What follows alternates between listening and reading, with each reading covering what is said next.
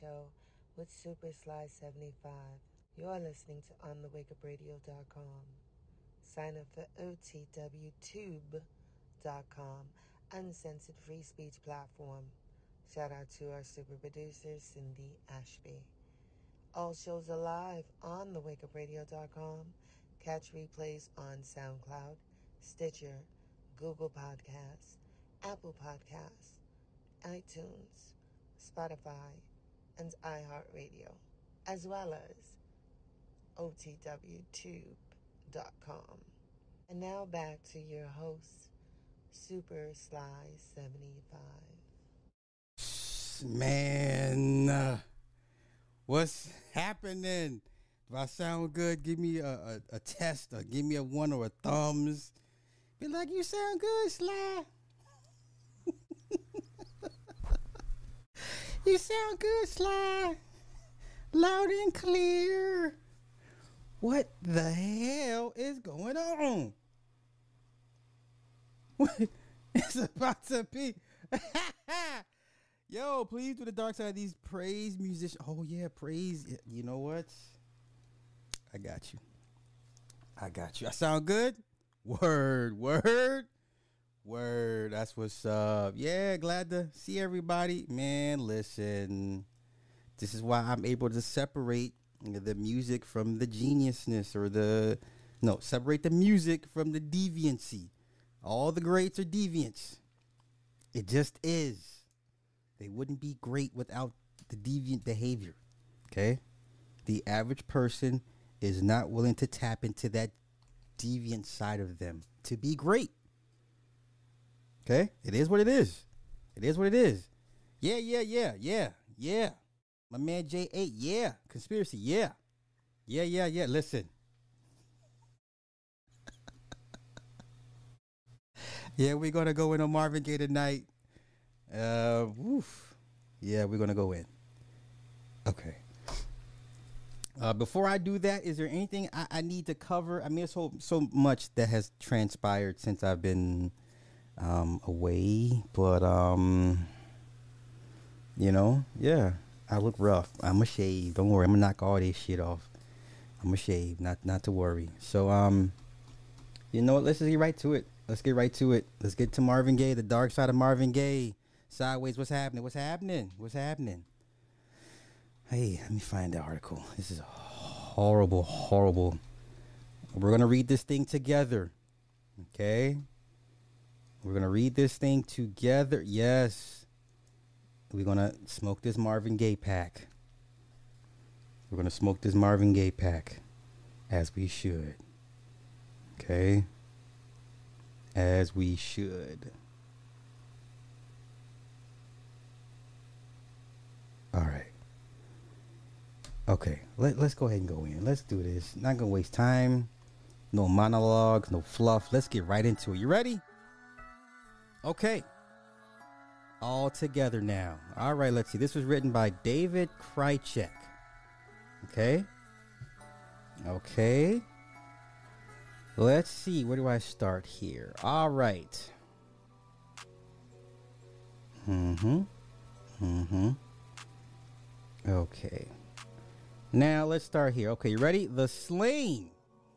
20 years ago this spring was the climax of a long festering pathological relationship between the troubled, drug addled soul singer and his oddball father. Their relationship featured violence, competition, humiliation, rancor, and hate. They had argued and fought most of their lives, perhaps because they were too much alike to ever hope to get along. Each was deeply conflicted. Marvin Sr. was a terminally out of work fundamentalist preacher who ran it against the sins of indulgence, yet he was an avid consumer of vodka and a zealous cross dresser. Like his dad, Marvin Jr. was a contradictory character made of made up of equal parts hubris and self loathing, boundless egomania, and debilitating insecurities. He consumed prodigious amounts of cocaine and as a result spent his life in debt despite earning millions. How much have I spent in toot over the years? Gay Muse a few years before his death, I don't want to know. Enough to certify me as a fool. You'd have to call me a drug addict and a sex freak. Sex was another of Gay's singular contradictions. Let's go. Let's continue. Marketed as Motown's lover man, he was a misogynist who beat the women he professed to love. A trait he inherited from his father he sang ballads and duets about soulful romance, yet forced his lovers into degrading and kinky acts that satisfied his sadism and voyeurism. The dark side of life and the dark side of the mind really fascinated him. Janice Hunter Gay's second wife told biographer Steve Turner, there was stuff that I can't even talk about that just went so deep, so dark, and so bizarre, forbidden dangerous, scary, off the wall ways of thinking and behaving. Gay had barred Hunter from pursuing her dream of becoming a singer. I'm the last of the great chauvinists, he told David Ritz. I like to see women serve me, and that's that. In Jan's case, serving me meant feeding my fantasies, my evil fantasies. Gay was a chronic masturbator and connoisseur of pornography he struggled with fear of flying, stage fright, impotence, and other forms of sexual dysfunction, paranoia, irrational jealousies, and homophobia. He was envious of men who sang in lower registers than he could because he feared his voice would seem effeminate by comparison. Growing up, kids teased him about his sissy father. Marvin Pentz Gay Sr. Marvin Jr. added the E to his stage name as a teenager. At his father's insistence, Marvin Jr. spent the first third of his life suppressing all urges to indulge in secular vices.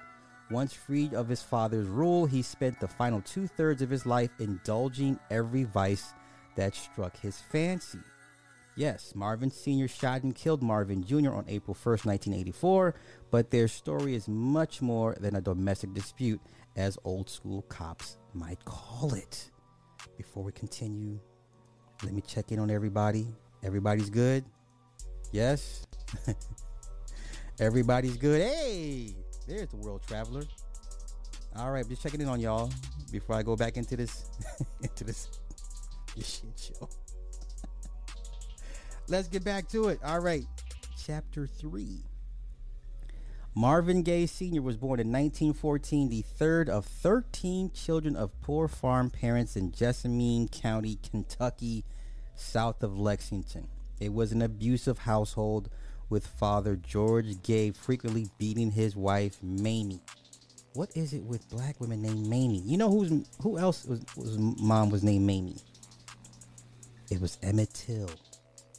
Emmett Till's mama name was Mamie. So I guess Mamie was a popular name down south. Okay, okay, enough said, enough said. We were all frightened of him, Marvin Sr.'s brother Howard Gay told Travis Hunter. When you're five or six years old, you don't know what to do when your mother is being beaten and there's hollering and crying going on.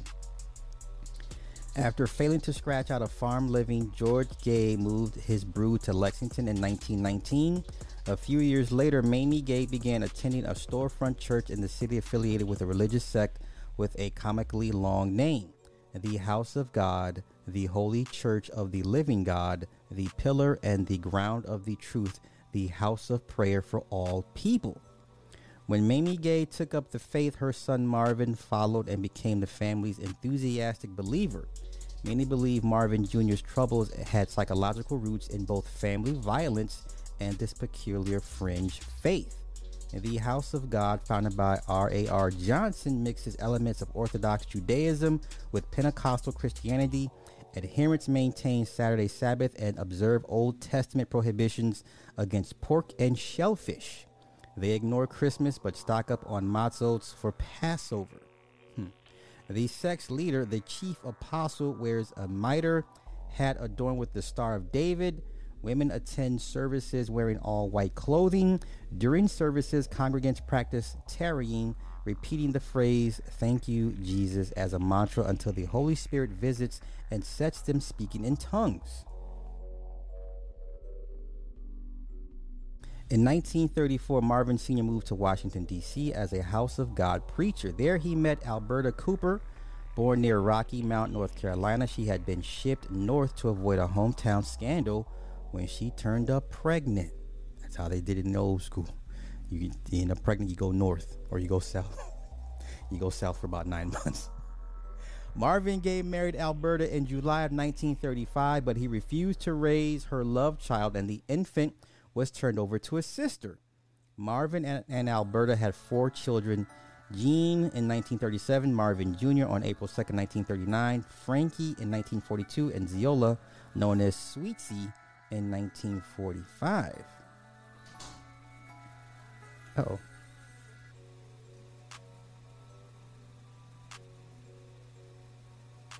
You know that weird feeling when the AC comes on and the, the, the air induction forces a door to close and you're trying to figure out if that was the AC with the air force induction or a spirit making its presence known. Okay. Okay, let's go. Marvin Sr. led a storefront church congregation, although the family's tiny following could not support its preacher. The gay family lived in subsidized housing and survived on Alberta's income as a maid. In 1950, Marvin Sr. was a candidate for chief apostle of the House of God. When the job went to another man, Gay, uh, Gaye abandoned the church. He worked sporadically part time as a postal clerk for Western Union in Washington, but he would never hold another full time job. Jean Gay estimated her father worked just three years cumulatively after leaving the church. Hmm.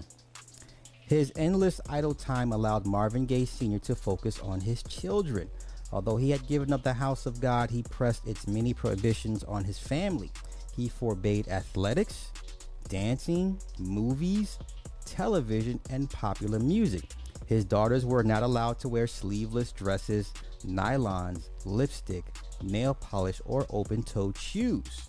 He forced his children to observe an extended Sabbath from Friday afternoon until midday Sunday, he drilled them on biblical passages and administered beatings for incorrect answers.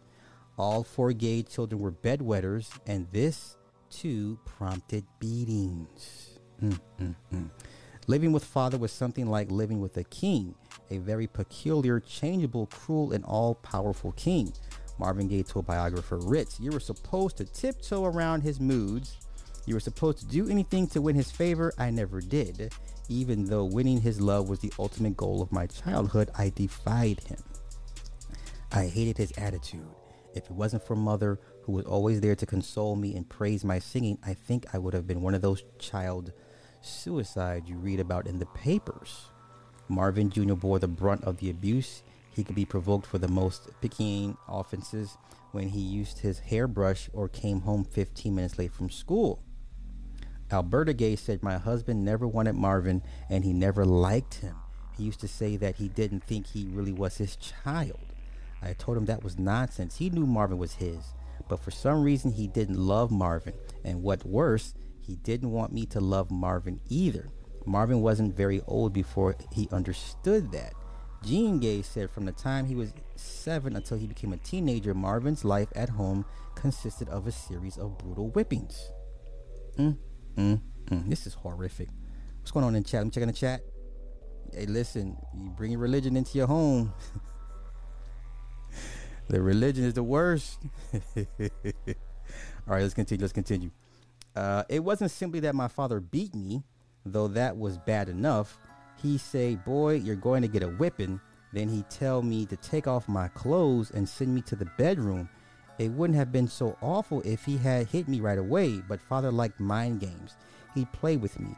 He'd make me wait an hour or even more, all the while jangling the, his belt buckle loud enough so I could hear. When he finally struck me, I knew children know these things, that something inside him was enjoying the whole thing. Marvin Sr. was the antithesis of the macho stereotype of an abusive man. He was trim and effeminate and often dressed in women's blouses and wigs. As Marvin Jr. told Ritz, my father likes to wear women's clothing. To tell you the truth, I have the same fascination with women's clothes. In my case, that has nothing to do with any attraction for men, Sexually, men don't interest me, but seeing myself as a woman is something that intrigues me. It's also something I fear. I indulge myself only at the most discreet and intimate moments. Afterward, I must bear the guilt and shame for weeks. The writer asked Alberta whether her husband was homosexual. I'm not certain, she said. I do know that five of his siblings were homosexual. And it's true that he liked soft clothing. He liked to wear my panties, my shoes, my gowns, even my nylon hose. Lord have mercy. What the hell is going on in this household? Let's continue. As a preteen, Marvin Jr. began to take refuge from his father at a piano that sat in the family's living room. Marvin Sr. was a passable self taught pianist. Uh, the father encouraged, encouraged Marvin to play as long as he stuck with religious music. Marvin Jr. proved to be a natural musician. Yes, I said musician. Y'all say musician, I say musician. Let's continue. He would never learn to read music, but he could play any tune by ear, including the blues and popular ballads when his father was away. At Cardozo High School, Marvin Jr. fell in with a clique of musically talented teens, and they formed a combo, the DC Tones. Marvin played piano and drums. No one knew he could sing. The boys would take a bus to the Howard Theater and buy cheap seats to see touring rhythm and blues artists like James Brown, Jackie Wilson, Sam Cooke, and Little Willie John.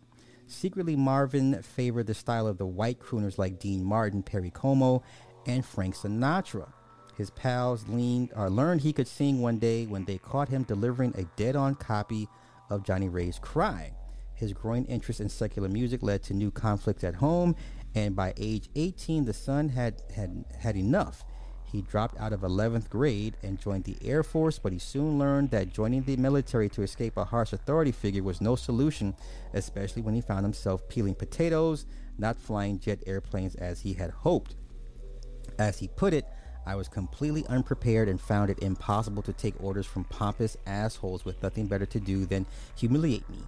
He was in the Air Force just long enough to lose his virginity to a hooker. He feigned mental illness and got an honorable discharge with his this proviso. Marvin Gaye cannot adjust to their regimentation and authority. This is crazy. What y'all saying in the chat? Man, listen. Don't let Ari Aster and A24 get up. Yo, they would kill it. They would kill a, uh, a Marvin Gaye biopic. A24 makes excellent movies. Let's continue. Doo Wop was the rage when Marvin returned to Washington and the DC Tones retooled as the Marquees, a vocal harmony group with the surname tweaked Marvin Gaye as lead tenor. The group played teen gigs, sock hops, and battles of the band. At one show, they caught the eye of Bo Diddley, a Washington-based musician, musician, who was gaining a national reputation with his unique percussive guitar sound. Diddley was enthused by the Marquees' smooth vocals and he offered to produce their first record, a two sided single of Hey Little Schoolgirl and Wyatt Earp, recorded in New York with Diddley's backup band. In 1958, Diddley was doing a show with uh, the Moonglows, a Chicago-based chess records act that had a series of R&B hits, including "Sincerely." Harvey Fuqua, the leader, mentioned he was auditioning for a new lead tenor. Diddley encouraged Fuqua to consider Gaye Fuqua listened to the Marquees on his next trip through Washington and promptly hired Gaye as his bandmates to replace the Moonglows. Gaye left Washington for Chicago, where he sang backup on chess records for Etta James and Chuck Berry. When he wasn't touring with the Moonglows, he sang lead on one minor Moonglows hit, Mama Loocie. I didn't know I know this. Like, he, man, he was killing it. All right. Meanwhile, Fuqua, an astute businessman, was hip to the burgeoning sound in Detroit that he reckoned might supplant doo wop. Fuqua was acquainted with uh, key figures in that scene, the Gordy family, with parents who had prospered in the nightclub and real estate businesses. In 1960, Fuqua took Marvin Gaye, his musical prodigy, to Detroit to meet the Gordys and their ambitious children. Dun, dun, dun. Berry Gordy Jr., a high school dropout, had reinvented himself several times. He was a Korean War veteran, an ex prize fighter, an ex auto worker, a record store owner, and a successful songwriter. Jeez. Gordy had a knack for blending rock and roll, gospel, and rhythm and blues into catchy tunes and black dance music that white kids would buy. As he famously put it, he used proceeds from Lonely Teardrops, which he co wrote for Jackie Wilson, to form the Motown Record Corporation, whose labels included Anna Records, named for his sister, Anna Gordy. So that the kind of the, the breadcrumbs all line up. The Gordys surrounded themselves with Detroit's best musicians, songwriters, and producers, and Motown began cranking out records at a studio called Hitsville, USA. Its first stop, uh, its first hit, "Shop Around," recorded by the Miracles and re- uh, written by Gordy and Smokey Robinson, came in 1961. Marvin Gaye insulated himself, uh, or insinuated himself into Motown soon after he arrived in Detroit. Yes, Berry Gordy recognized Gaye as a talent, but the 20-year-old earned his position as Prince of Motown when Anna Gordy fell in love with him. They were married in January of 1961. Gaye played, co wrote, played percussion, and sang backup on a number of Motown hits, but he fashioned himself a jazz balladeer a la Nat King Cole, and his signature look included a crew neck shirt and cardigan sweater like a black Perry Como. Gaye's first Motown LP, The Soulful Moods of Marvin Gaye, included covers of My Funny Valentine, Love for Sale, and How High the, the Moon. It flopped. On the early Motown Revue bus tours, he sang What Kind of Fool Am I and Days of Wine and Roses while the audience sat on its hands. In 1962, Gordy convinced Gaye to record his first R&B style tune, Stubborn Kind of Fellow. It became a top 10 hit over a 10 month period, he used the same soulful style of screams and high register singing on a series of hits, including Hitchhike, Pride and Joy, and Can I Get a Witness? Yet Gaye continued to flog the ballad material. A 1964 album of ballads included covers of I'll Be Around and I've Grown Accustomed to Your Face. A 1965 Cole tribute record included Ramblin' Rose and Mona Lisa. A 1965 recording of Broadway show tunes included People and Hello Dolly. Those LPs gathered, gathered dust while his R&B recordings flew off record shelves.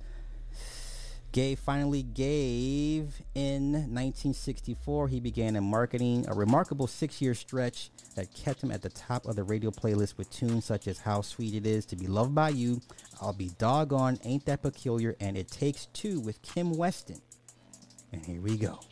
In 1967 and 68, he teamed with Tammy Terrell a well-traveled R&B backup singer for st- a stunning run of hits Ain't No Mountain High Enough, Your Precious Love, If I Could Build My Whole World Around You, Ain't Nothing Like the Real Thing, and You're All I Need to Get By. In October 1968, he had his biggest hit with a cover of I Heard It Through the Grapevine, which remarkably had been a top five record the year before Gladys Knight. He followed that with Too Busy Thinking About My Baby, and That's the Way Love Is. By 1970, Gay was fed up with what he called silly love songs, informed by his brother's experience in Vietnam and social unrest in America. Gaye went to work on an LP that would become his seminal musical statement. In May of 1971, Motown released Gaye's What's Going On, a complex concept album whose topics included war, the ecology, racism, poverty, faith, and political and social corruption. Its hit singles were What's Going On, Mercy Mercy Me, and Inner City Blues.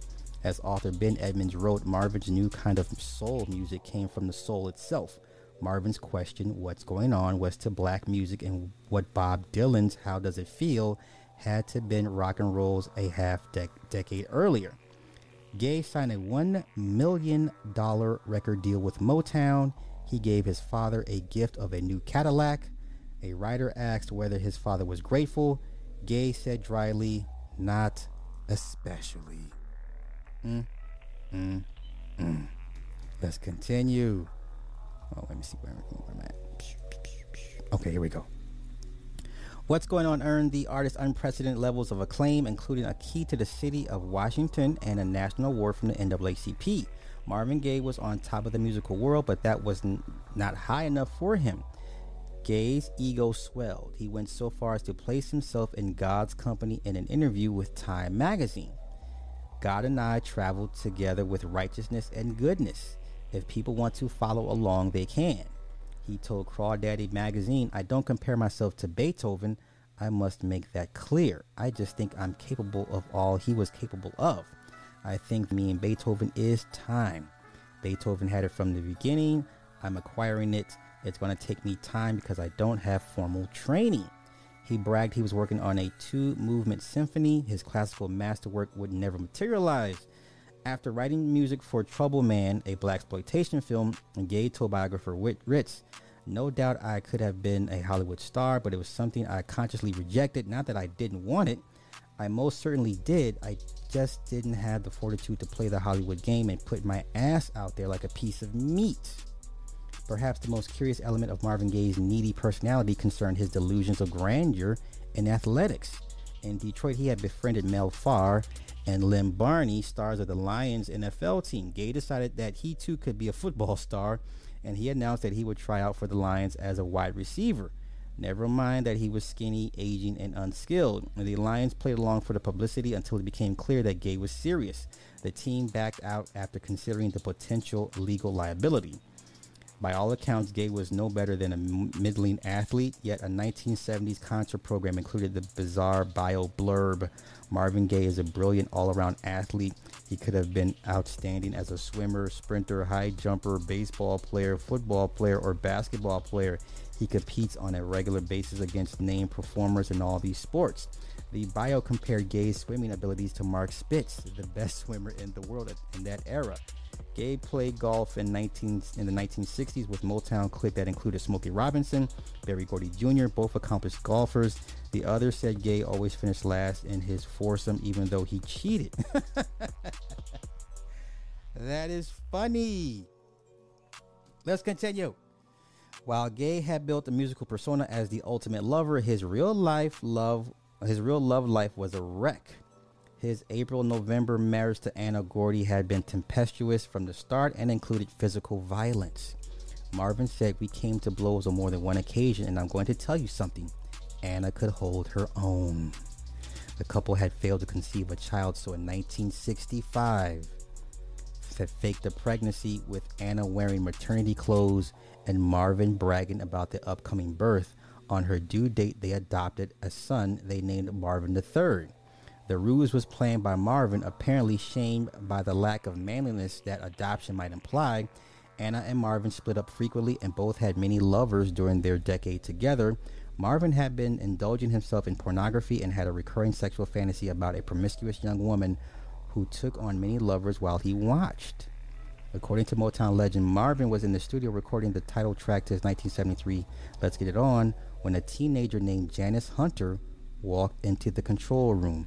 Janice was an aspiring singer, and she had begged her father, a co producer of the record, to introduce her to Gay. Marvin said it was lust at first sight. Hunter said was the figure he said was the figure in my fantasy come to life. He said he recorded Let's Get It On while looking into ooh, in young Hunter's eyes, and they got it on. Mm, mm, mm. Yeah, man, that cuck shit. Hey, listen, man, listen. listen, man. Hey, everybody got a kink, right? Okay, here we go. Here we go. Although he was 33 and Janice 16, the girl's mother encouraged the relationship, Gay said. The lovers holed up in a mountainside cabin in Topanga Canyon, California. She soon was pregnant, and Nona Gay arrived in September 1974. My first feeling was one of joy and happiness, Gaye said. Naturally, still being married to Anna, things were a little complicated, but I've learned over the years that sometimes complications are best handled when they're ignored. Another child, Frankie, was born 14 months later. Anna and Marvin divorced in 1977, and he married Janice four uh, months later. By then, Marvin was using Janice as his voyeurism fantasy dream lover. Oddly, the singer shared details about his kinky sex life with his mother, Alberta. She said Marvin's sexuality had been informed by Anna Gordy Gay. Anna taught Marvin certain tricks, tricks with her body, sex tricks that Marvin taught Jan. As with Anna, Marvin's relationship with Janice uh, included physical violence that some view as a sign of self loathing, As uh, writer Robert Christgau put it, Gay found himself despising women for doing the kinky things he forced them to do. Yeah. Before she was 21, Janice had been shooed into affairs with a number of singers, including Frankie Beverly. Oh, no. No, not old man Frankie Beverly. Oh, no. Oh, no. Oh, no. Southern Girl. no, not Frankie Beverly. Oh, wait, wait. Rick James and Teddy Pendergrass. Christ. Christ Almighty. What in the hell? Yes. What in the hell? Oh, this is ter- this is horrible. This is horrible. Let's continue. I did not know all this. Did, did anybody know all this? Did y'all know this? Free. Okay. Okay. Jean Gay said Marvin didn't just ask Jan to fool around, but he become angry at her when she refused to obey and wouldn't tell him the stories of the affairs he wanted her to have. His mother added he wanted Janice to go with other men. Then he'd suffer with the consequences he wanted to suffer. Good grief. By 1973, Gaye's behavior had grown increasingly erratic. He avoided studio work, missed concert dates, and became a rec- reclusive. Once, after an argument with Anna, Gaye barricaded himself in an apartment with a gun, threatening to kill himself or anyone who walked through the door. Berry Gordy Sr., his father in law, talked him out of violence. But Gaye's intimates worried about the possibility of suicide, especially when he was under the influence of narcotics. Gaye said he first used drugs in 1960 while on the Motown Revue bus tour. He had an affair with a shake dancer in the show known as Titty Tassel Tony, and she turned him on to marijuana. Pot is a quick giggle, Gaye told Ritz, but Coke was de- a different deal. Blow was what really let me fly. There were moments when I really thought I was gone. I'm talking about times, really down times. When I snorted up so much toot, I was convinced I'd be dead within minutes. I'd rather like the idea of there being nothing left of me but my music. But cocaine cost money, especially in the quantities he consumed, and money had become an increasing source of strife for Gaye. He had two sources of income touring and record royalties. Gaye had hated to tour. It was physically demanding, partly due to his drug use. I do enough drugs in my normal life, he said, but on the road, the quantities tripled. He had persistent performance anxiety throughout his career and he feared flying. Often he dragged his mother along on tour for support. He said, If my mother hadn't traveled with me, I'd never have had the nerve to do live performances again. During the 1970s, he toured only to pay off mounting debts, including a $2 million tax bill for failing to give the government its share of record advances. A divorce lawsuit filed by Anna brought new financial pressures after a judge ordered him to pay her $5,500 per month in the interim before settlement. Gaye was earning $20,000 a month in 1975 and his production company earned a profit of 1.2 million the, that year from the singer's national tour. Yet Gaye could not come up with $5,500 a month for his wife and adopted son because he was blowing his cash on cocaine and other indulgences. He bought his parents a neo-Tudor mansion in LA's Crenshaw district. He bought himself a five-acre estate in Hidden Hills, complete with full-size basketball court and elaborate horse stables. Even though he had no interest in horses, he bought an interest in the New Orleans Jazz NBA franchise. Interesting. He bought oceanfront property in Jamaica. He bought 14 cars, including a Rolls Royce, a Jaguar, and several Mercedes Benz. He bought a speedboat, a small yacht, an RV, and a couple of tractors. He bought financial interest in a series of professional boxers, paying their expenses in anticipation of future earnings. None of ever panned out. He built an elaborate recording studio on Sunset Boulevard in LA, complete with a suite with a king size waterbed and a hot tub large enough to accommodate a harem. After seeking $1 million, Anna Gordy Gaye agreed to settle the divorce for a lump sum payment of $600,000, money that Marvin Gaye expected to earn by recording an album for that single purpose. The 1978 record, uh, entitled Here, My Dear, was a critical and commercial flop with its self centered themes and titles such as Anger and you can leave, but it's going to cost you. A reference to Anna's warning that the young girl Hunter would cost Gaye a fortune, but the payment to Anna was small part, one small part of his debt woes. An ex-manager claimed uh, Gaye owed two million dollars. Four musicians had successfully sued Gaye for $200,000 in back pay, and California authorities shuttered his studio for non-payment of taxes. His last gasp at re- regaining financial f- uh, footing came at September 28, 1979, when a fighter he owned, Andy Price, took on welterweight champion Sugar Ray Leonard. If Price could win, I was looking at millions of dollars in future revenues, Gaye said. With one blow, I could clean up my whole financial mess. Leonard knocked out Gaye's man in the first round. Okay, okay. Let me check in. Let me check in. Let me check in. Yes, tardy. How you say tardy in Spanish? What What is tardy in Spanish? What's up with these? Hey man, listen. I, I can't. I can't call it, bruh. I can't call it. Uh, yes. Uh, Marvin Gaye at the age of 33 was dating a 16 year old Janice. Nona Gaye. That's the actress Nona Gaye. That's her mother. So her mother was underage when you know what let's continue tarde lorena s. Tarde mucho. Okay let's continue. A few weeks later gay fled to hawaii for what he later called one long nervous breakdown for a time he lived in a van on the beach. When he, when he ran out of money he begged his mother to not or to hawk diamonds he had given her and send him the cash for toot.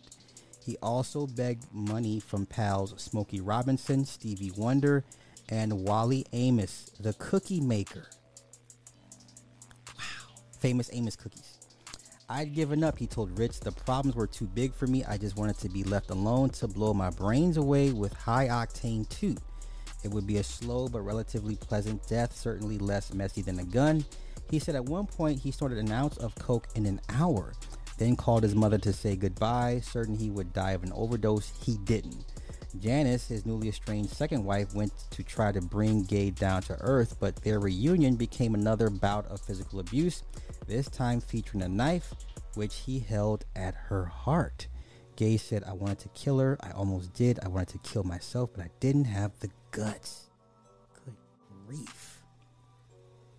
After nine months, he returned to LA to find his financial problems intact. He reluct- reluctantly agreed to a concert tour in Europe in 1981, then stayed abroad three years to avoid the IRS back home. He took up with Eugene Viss, a blonde groupie he betted after a concert in Amsterdam. Viss had, ex- had expected romantic lovemaking from the sex symbol singer. Instead, she said, Gaye made love without any feelings of warmth. Then went impotent when she cried over his lack of romance. Viss told author Turner that Gaye introduced her to group sex and voyeurism. She said he liked to be the master. He also liked to experiment. Once he had a whip and he played with it. Another time he asked me to sleep with some other women because he wanted to see that, but he never hurt me or let himself get out of control. While he was abroad, Motown released its final gay recording of new material in our lifetime. The company had pressured him to produce the record for years, but Gaye had dallied. The label finally issued the record without the single's approval, and he was furious. I hadn't completed it, he said. Can you imagine saying to an artist, "Hey, say Picasso, you're being fooling. You've been fooling with this picture long enough." His relationship with Motown was irreparably damaged, and in 1982, the label sold his contract to CBS Records. Mm. Gaye had begun freebasing cocaine in Europe. His indulgent lifestyle had become so over the top that he openly smoked the drug during a series of interviews he gave to promote the new Motown record. During an interview with Blues and Soul magazine, a writer asked Gaye how he wished to be remembered. He replied, as one of, if not the greatest artist to walk the face of the earth. He gave another interview at his apartment in Ostend, Belgium, to David Ritz, an old acquaintance with whom Gaye had discussed writing the book. Gaye's apartment was littered with sadomasochistic magazines and other twisted pornography. The writer suggested Gaye needed a sexual healing. Hmm. Ritz wrote, It was my way of suggesting what I believe he needed uh, a reconciliation of the confusion fostered in childhood between pleasure and pain. But the advice struck Gaye as a good hook for a song title In a lucid moment, he scrawled out lyrics and adapted them to a slow reggae style instrumental track composed by keyboardist Odell Brown, one of his sidemen. CBS rushed Sexual Healing out as a single, and it became the best selling soul hit since the dawn of disco. A month later, the company released the tune on an, a rushed LP, Midnight Love. In a series of interviews, Marvin Gaye posed as a master of love, romance, and sex. He told the Los Angeles Times people could follow his lead. He said, What they need to is live out their sexual fantasies. Everybody would be happier and less crazy if they could do what they wanted to do sexually. And he's right. He was right. He was right. A lot of people's hangups stem from sex or lack of sex. I mean, look at the guys on the street. If they had more sex, they wouldn't be okay. You know what? Let's not let's not do that. Uh oh. Uh oh. Uh oh. Uh oh. Nigga it burns. there she is. There she is. Let's continue.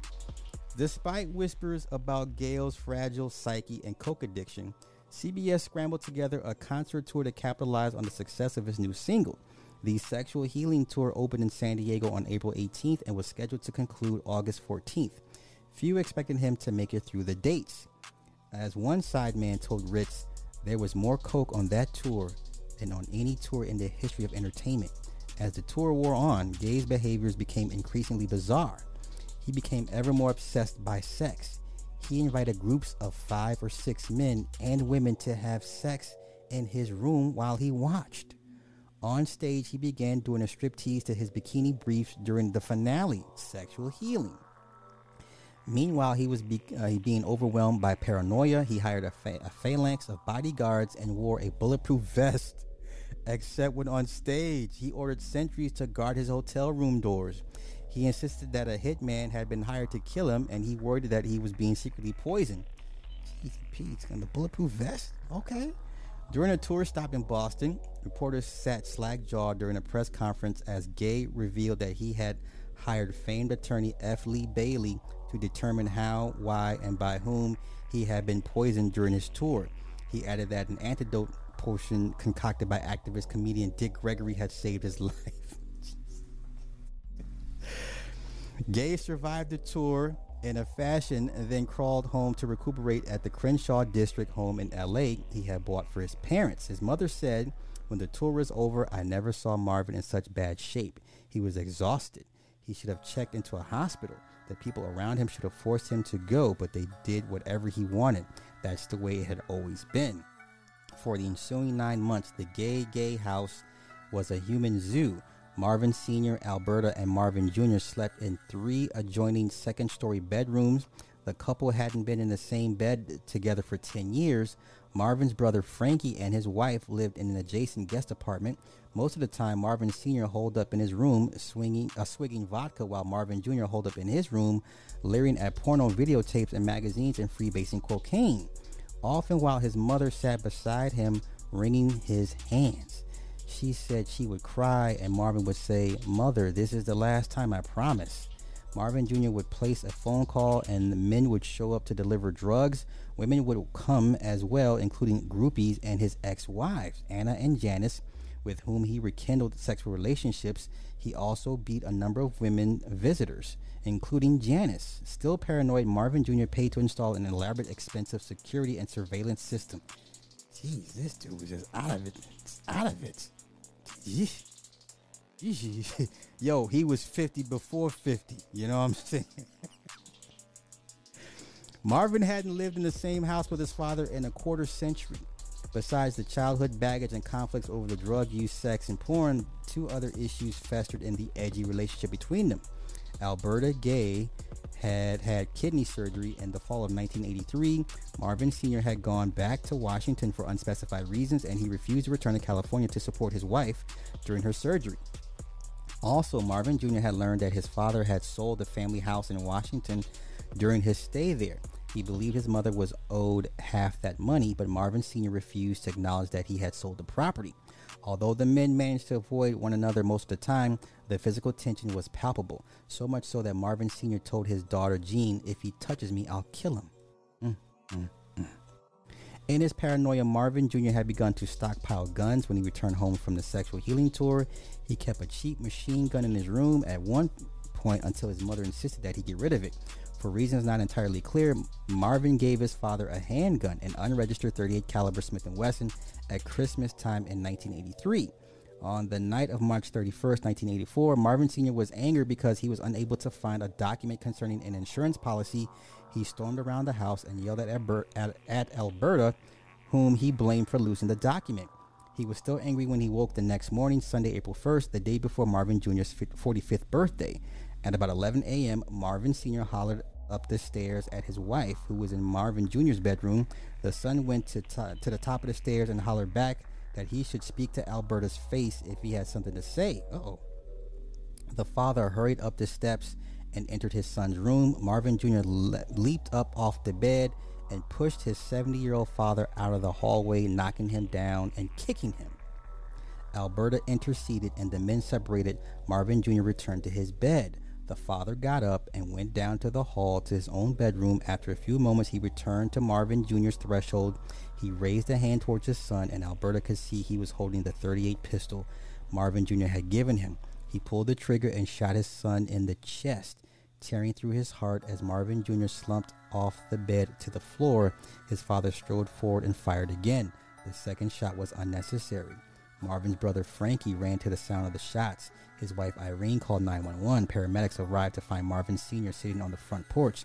They demanded to see the gun before they would enter the house.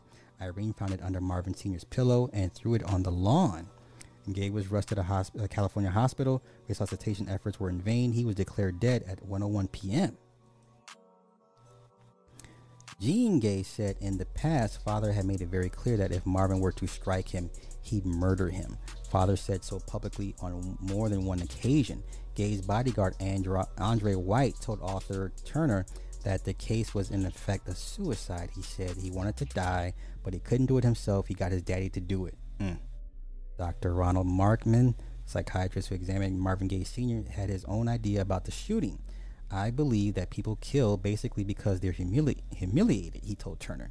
It's not a question of whether you're a pacifist, a minister, or a rabbi. It's a question of whether you are capable of being hum- humiliated and whether you are able to deal with that humiliation short of the need to destroy.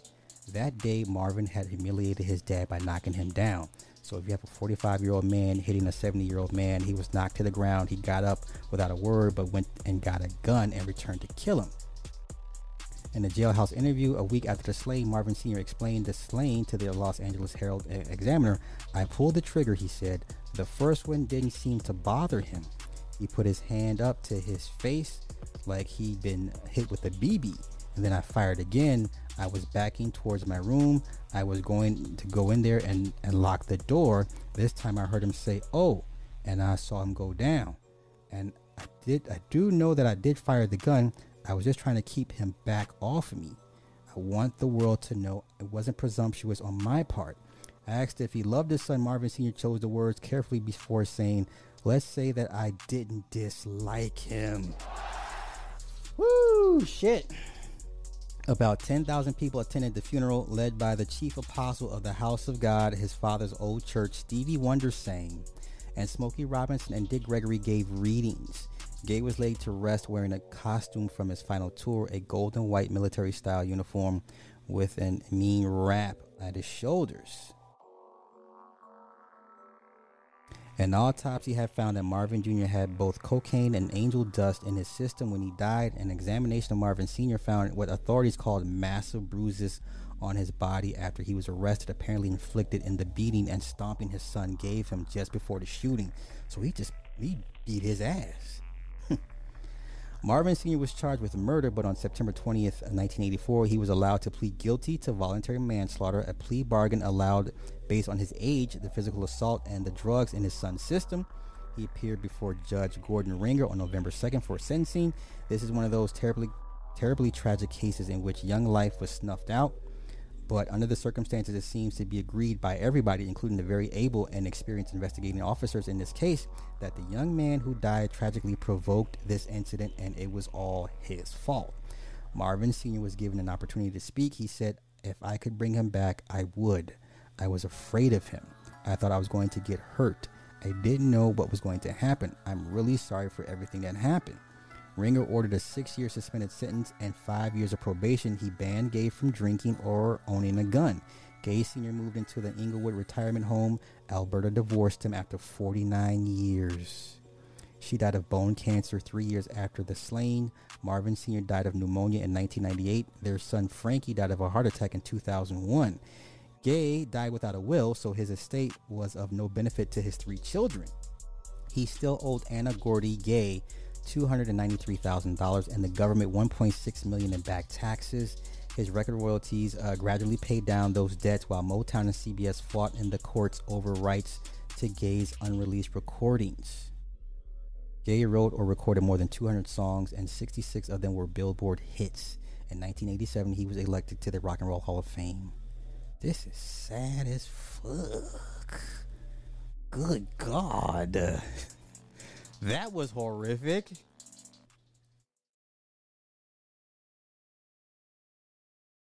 Yikes. the original Bankroll Fresh. No, not Bankroll Fresh. Yeah, um shit. Do I think it would have been a good thing to end the bloodline? I mean, no. What? Ooh, Gay Junior. You know what? That's debatable because, um, Nona is is fine and her kids are okay. I don't know, man. I don't know. I guess the the gay men of that family have the issues, but remember, all of the kids were homosexual all the kids were homosexual, homosexual. So I don't know, man. I don't know. I don't know. I don't know. That's crazy, right? Always, always, always. Yeah, yeah, yeah. That's tragic. I, I, didn't know about all the extra shit. If I brought you into this world, I'm gonna tell. Oh Lord, Lord. that sounds about right. Yeah. Yeah, but the uh the passing uh his wife around Janice, that was wild, man. Wait, let me run that back. Let me find that part again. What I forgot what page it was on. Hold up. Don't don't mind me, y'all. I'm gonna just I'm gonna try to find that. Um, because that was extremely disturbing. So, was it Teddy? And oh, let me. I'm gonna find it. I'm gonna find it. I'm gonna find it. I'm gonna find it. I just want to reiterate that part because that was jacked up. That was jacked up. Okay, so once again, his second wife, Janice, when they met, he was 33, she was 16. The mother encouraged the relationship. Keep that in mind. So, for decades, mothers have always been encouraging their daughters to, you know, get to the head of the class by any by any means, right?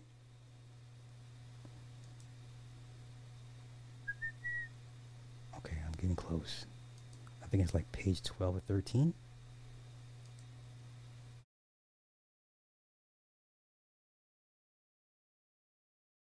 Okay, here we go. Yeah, yeah, yeah, yeah, yeah. So, for those that missed it, the the juicy parts, the juicy parts of Marvin Gaye and Janice.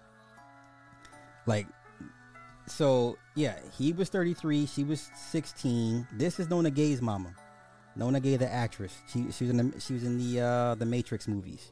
She's fine as fuck. I mean, she's fine. This woman is fine. She was in um, was she in Blade? Was she in the first Blade movie? No, that's N'Bushe, right? Nope, nope, nope, nope. Nona Gaye was in The Matrix and some other movie. Nona Gaye is a stunningly beautiful woman to this day. So here we go. Wait, wait, wait.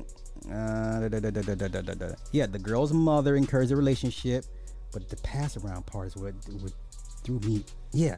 So before she was 21, Janice had been shooting into affairs with a number of singers, including Frankie Beverly, Rick James, and Teddy Bennett. Nigga, I'm done.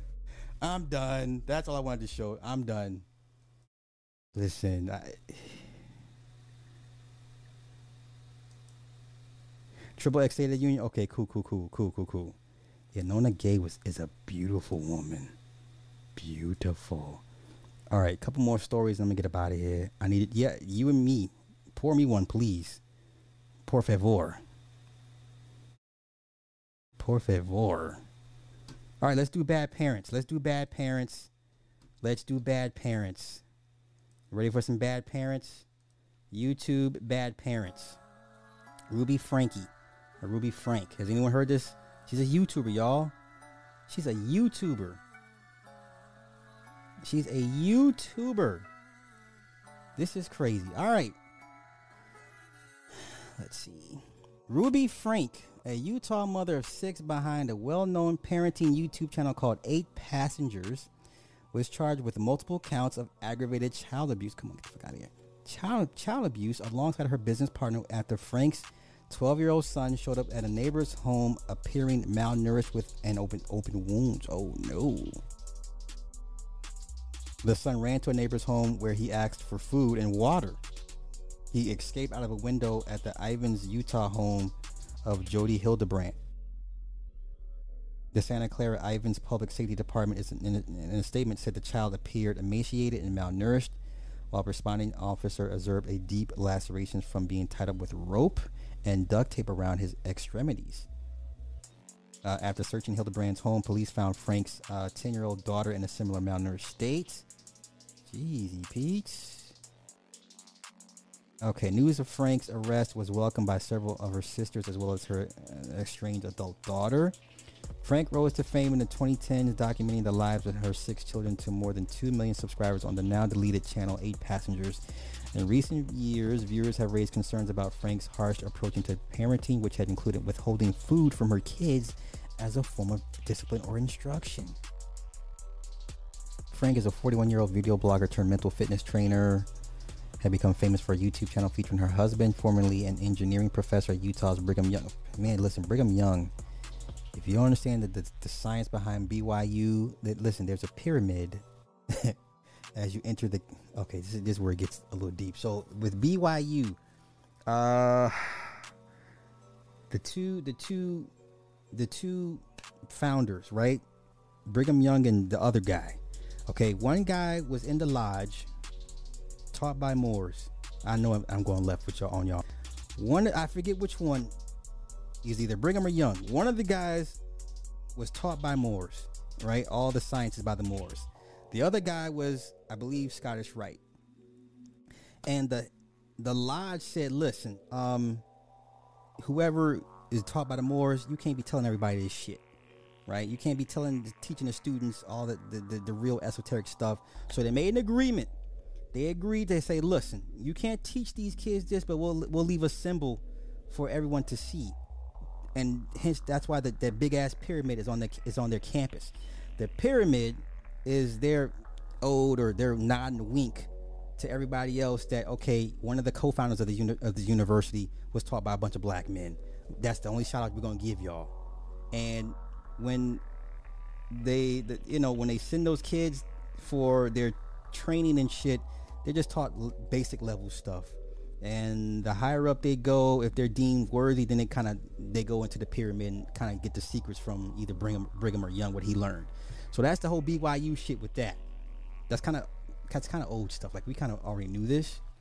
Um, I'm sorry to, to go left on y'all, but yeah, that's why the pyramid is on the on the campus. So I just forget which one was taught by the by the brothers and the other one was taught by the in the lodge. All right. Um Let's see. Frank and her family are, are members of Church of Jesus Christ of Latter Day Saints. Jeez. Uh, passengers had allowed them to share Mormon Mormonism in a way that they would normally wouldn't in Springville, Utah. Um, so the filming that YouTube show was a reminder to let my heart rate come down and just enjoy being with the kids as they are right now. So in 2018 or 2015, she started Eight Passengers, where she discussed parenting strategies such as what books she allowed her kids to read and shared scenes from daily life, such as family dinners, preparing meals, and driving her kids around. But videos showing Frank disciplining her children eventually sparked concern over viewers, particularly after her son Chad said in the 2020 video that he slept on a beanbag for months as a punishment. Jeez, Jody Ann Hildebrandt. So this is the woman's house they found the, the, the children in as a life coaching firm and YouTube channel that Frank had been working with as a mental health coach. The two had appeared together in videos as recently as this week. Ooh. Okay, so this is the charges they fi- they're facing. Frank and Hildebrandt are each face uh, each charged with six counts of aggravated child abuse, a felony that carries a maximum sentence of 15 years in prison. Both women remained in custody Friday after a judge denied bail to the severity of the injuries of her two kids located in the home. Washington County Attorney Eric Clark said in a statement that the women are accused of causing or permitting serious injury to the two children in three different ways a combination of multiple physical injuries, or torture, starvation, or malnutrition that jeopardizes life and causing severe emotional harm. This is wow. Okay, the two malnourished children were children were hospitalized and now in child protective custody, along with the two other minor siblings. The Santa Clarence Ivins police officer who responded to the incident said in her affidavit, Frank recorded a video in Hildebrandt's downstairs just two days earlier, which the officer believed was an indication Frank was in the home and aware of the abuse, mal- malnourishment, and neglect. Uh oh, Frank's oldest daughter, Shari, wrote on her Instagram story that she was just she was so glad that justice is being served. We've been trying to tell the police and CPS for years about this. She said, adding that her siblings are safe, but there's a long road ahead. Wow. Wow. That's wild.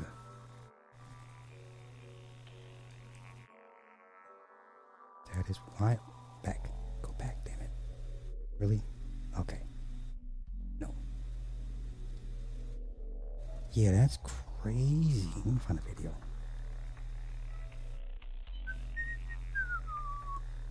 Ruby's sister, Frank, in Utah. Okay, let's see what she has to say. Let's see what she got to talk about. Let's see what she's talking about.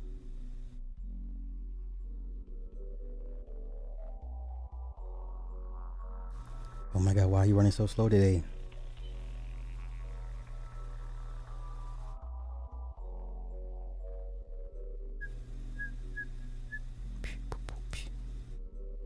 A young child escaped from and went to a neighbor's house asking for food and water. They said that that child was severely malnourished along with another one they found inside the same home. Now, we talked to neighbors in this area and they said that they don't really know the homeowner of this home very well, but she's in business with a woman who has gained a huge following online with YouTube videos getting hundreds of thousands of views. So being a mom's a full-time job, but Popular Utah family vlogger Ruby Franke was arrested Wednesday. The 41 year old mother of six is known for sharing clips of her children's daily lives on their now defunct YouTube channel, Eight Passengers. No. Today, she and her My business bedroom was partner, taken Jodi away for Hildebrandt, seven are months accused and of then give it back abusing like some a of couple them. weeks. Wait, what is that? What, is, what am I listening to? What is that? Oh, but that's them. Okay. I found my phone No. For like a day. My bedroom was taken away for seven months and then you give it back like a couple weeks Oh, that's ago. one I don't think our viewers know that. Wow. Sleeping on a beanbag. I've been sleeping on a two beanbag since October. and they gave my room back like two weeks ago. Police say a clearly malnourished 12 year old child crawled out of the window of Hildebrandt's Ivins area home. A neighbor called 911 when he showed up at their house asking for food and water.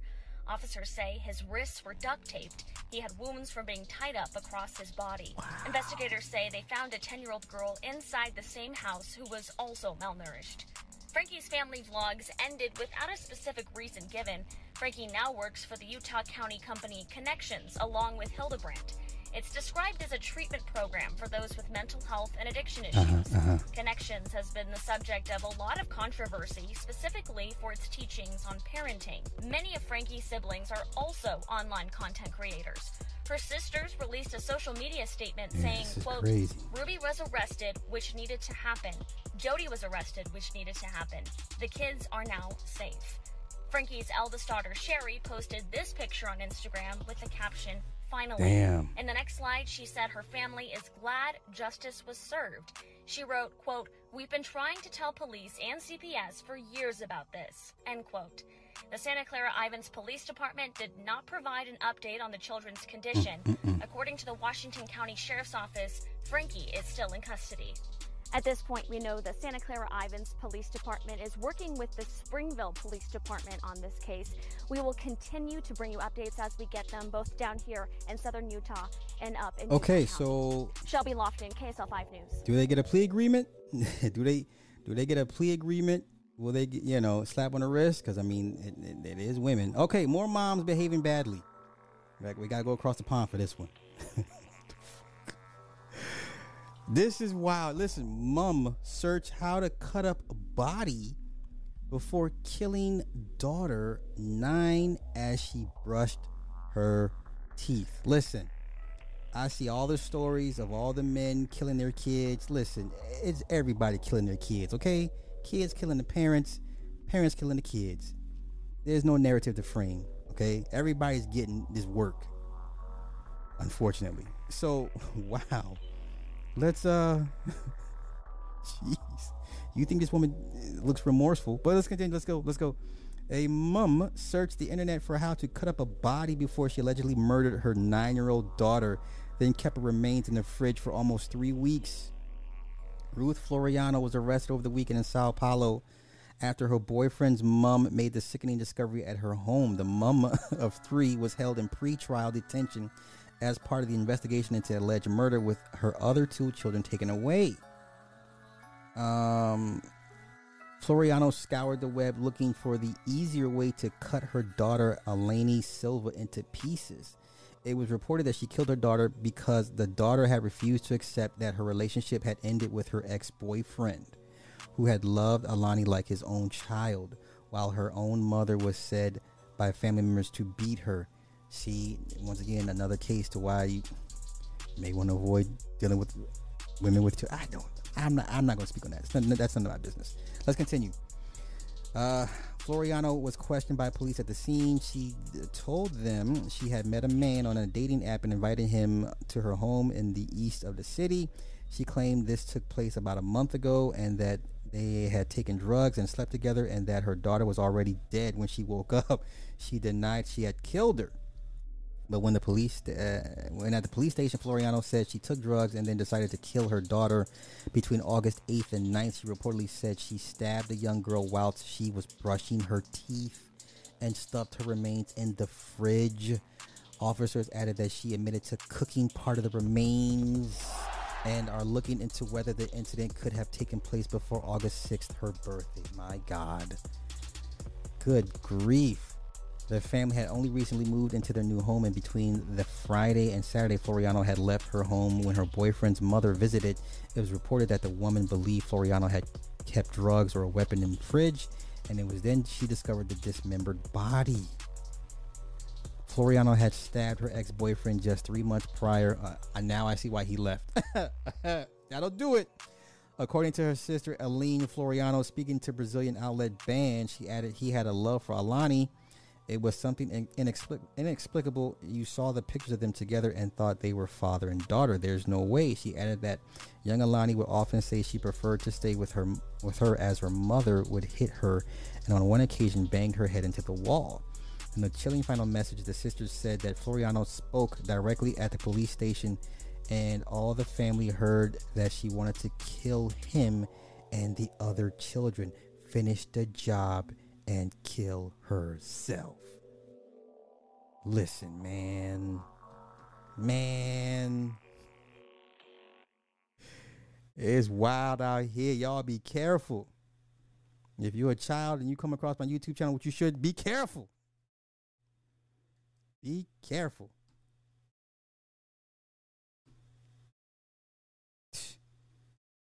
Speak on it. Speak on it. Uh oh, she's a Latino. He's a Latino. um, real quick, let me read these some of these cash apps I've been getting the last few days, and I haven't been online, so I want to give everybody a shout out. Um, Lil Hurla, thank you for the uh, the ten on the cash app.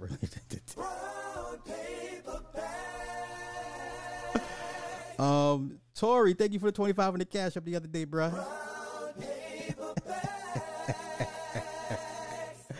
Chanel, thank you for the 25 on the Cash App last week. And the homie Mark, appreciate it. Thank you on the 45 on the Cash App last week as well.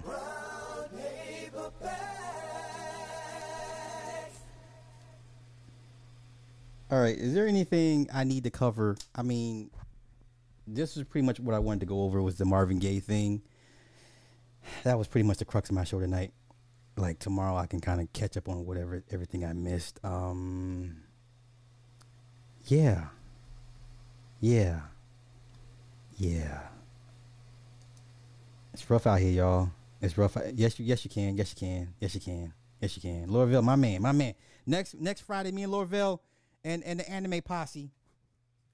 me, me, Lorville, and his anime posse. We're we gonna go at it. We're gonna go at it. I, no, you're right. But the high level Mormons know what time it is. That's why when they send them kids out to the streets to uh, the little backpacks and shit to ask you about Jesus and stuff, they, they know nothing. They know nothing. Like them, it'd be them regular schmegular Mormons that be talking that blacks or the, them high level Mormons understand what time it is. They know who they know who who who uh, BYU is for. You know. Okay. Okay. Yeah. Yeah. Yeah. Yeah. You see, that's what I'm saying. See, Nick knows. Nick knows. Teddy Pendergrass. Once again, all of your favorites have kinks. They all have they all have deviant behaviors about them. You know? So keep it techie, what's happening? Prince had a relationship with Nona. Okay, okay. Yeah, Nona's she's bad. I mean, she's still bad to this day. You know, there was that story about Prince and Mayte. You know what? Let me let's look that up real quick. Prince and let me see what, what pops up.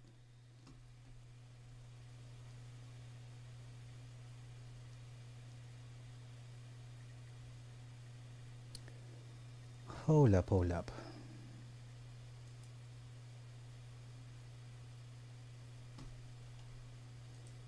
Now, now, just bear with me. I'm I'm trying to figure out something because I remember there was these rumors, these stories about Mayte and Prince that were not very flattering to Prince.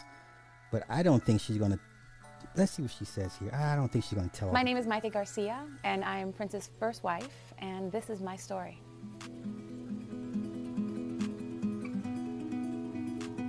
I'm just curious as to why they divorced. What what happened? I was 16 when we met, and uh, Okay. She was 16 when they met. Now, how old was Prince when they when they first met? I'm gonna need y'all to, to get off this old men, mar- young women. uh, You listen. Unfortunately, that seems to be the natural biological attraction. Old men, young women. It's been going on since time memorial. Ever since human history. So eh, Okay, wait, wait, wait. Let's do this. Let's do this. They met, she met, she was 16. Wait, wait, wait. Okay. How old was Prince when. Oh, there you go. The algorithm knows, nigga.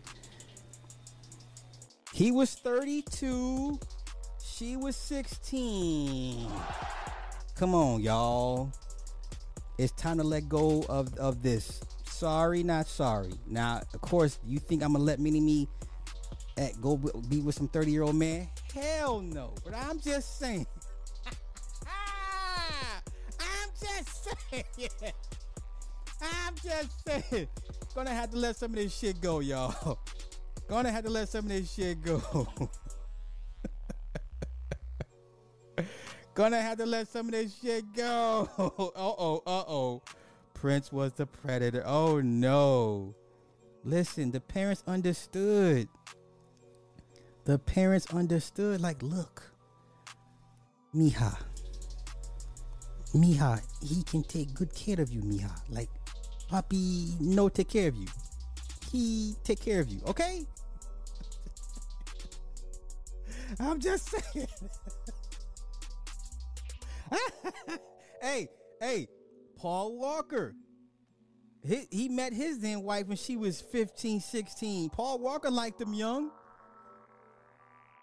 I'm just saying, come on, let's let's get back to this. Let's get back to this.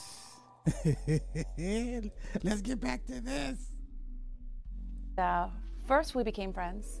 Uh-huh. Then we became pen pals. Uh-huh. And then I sort of became his muse without knowing.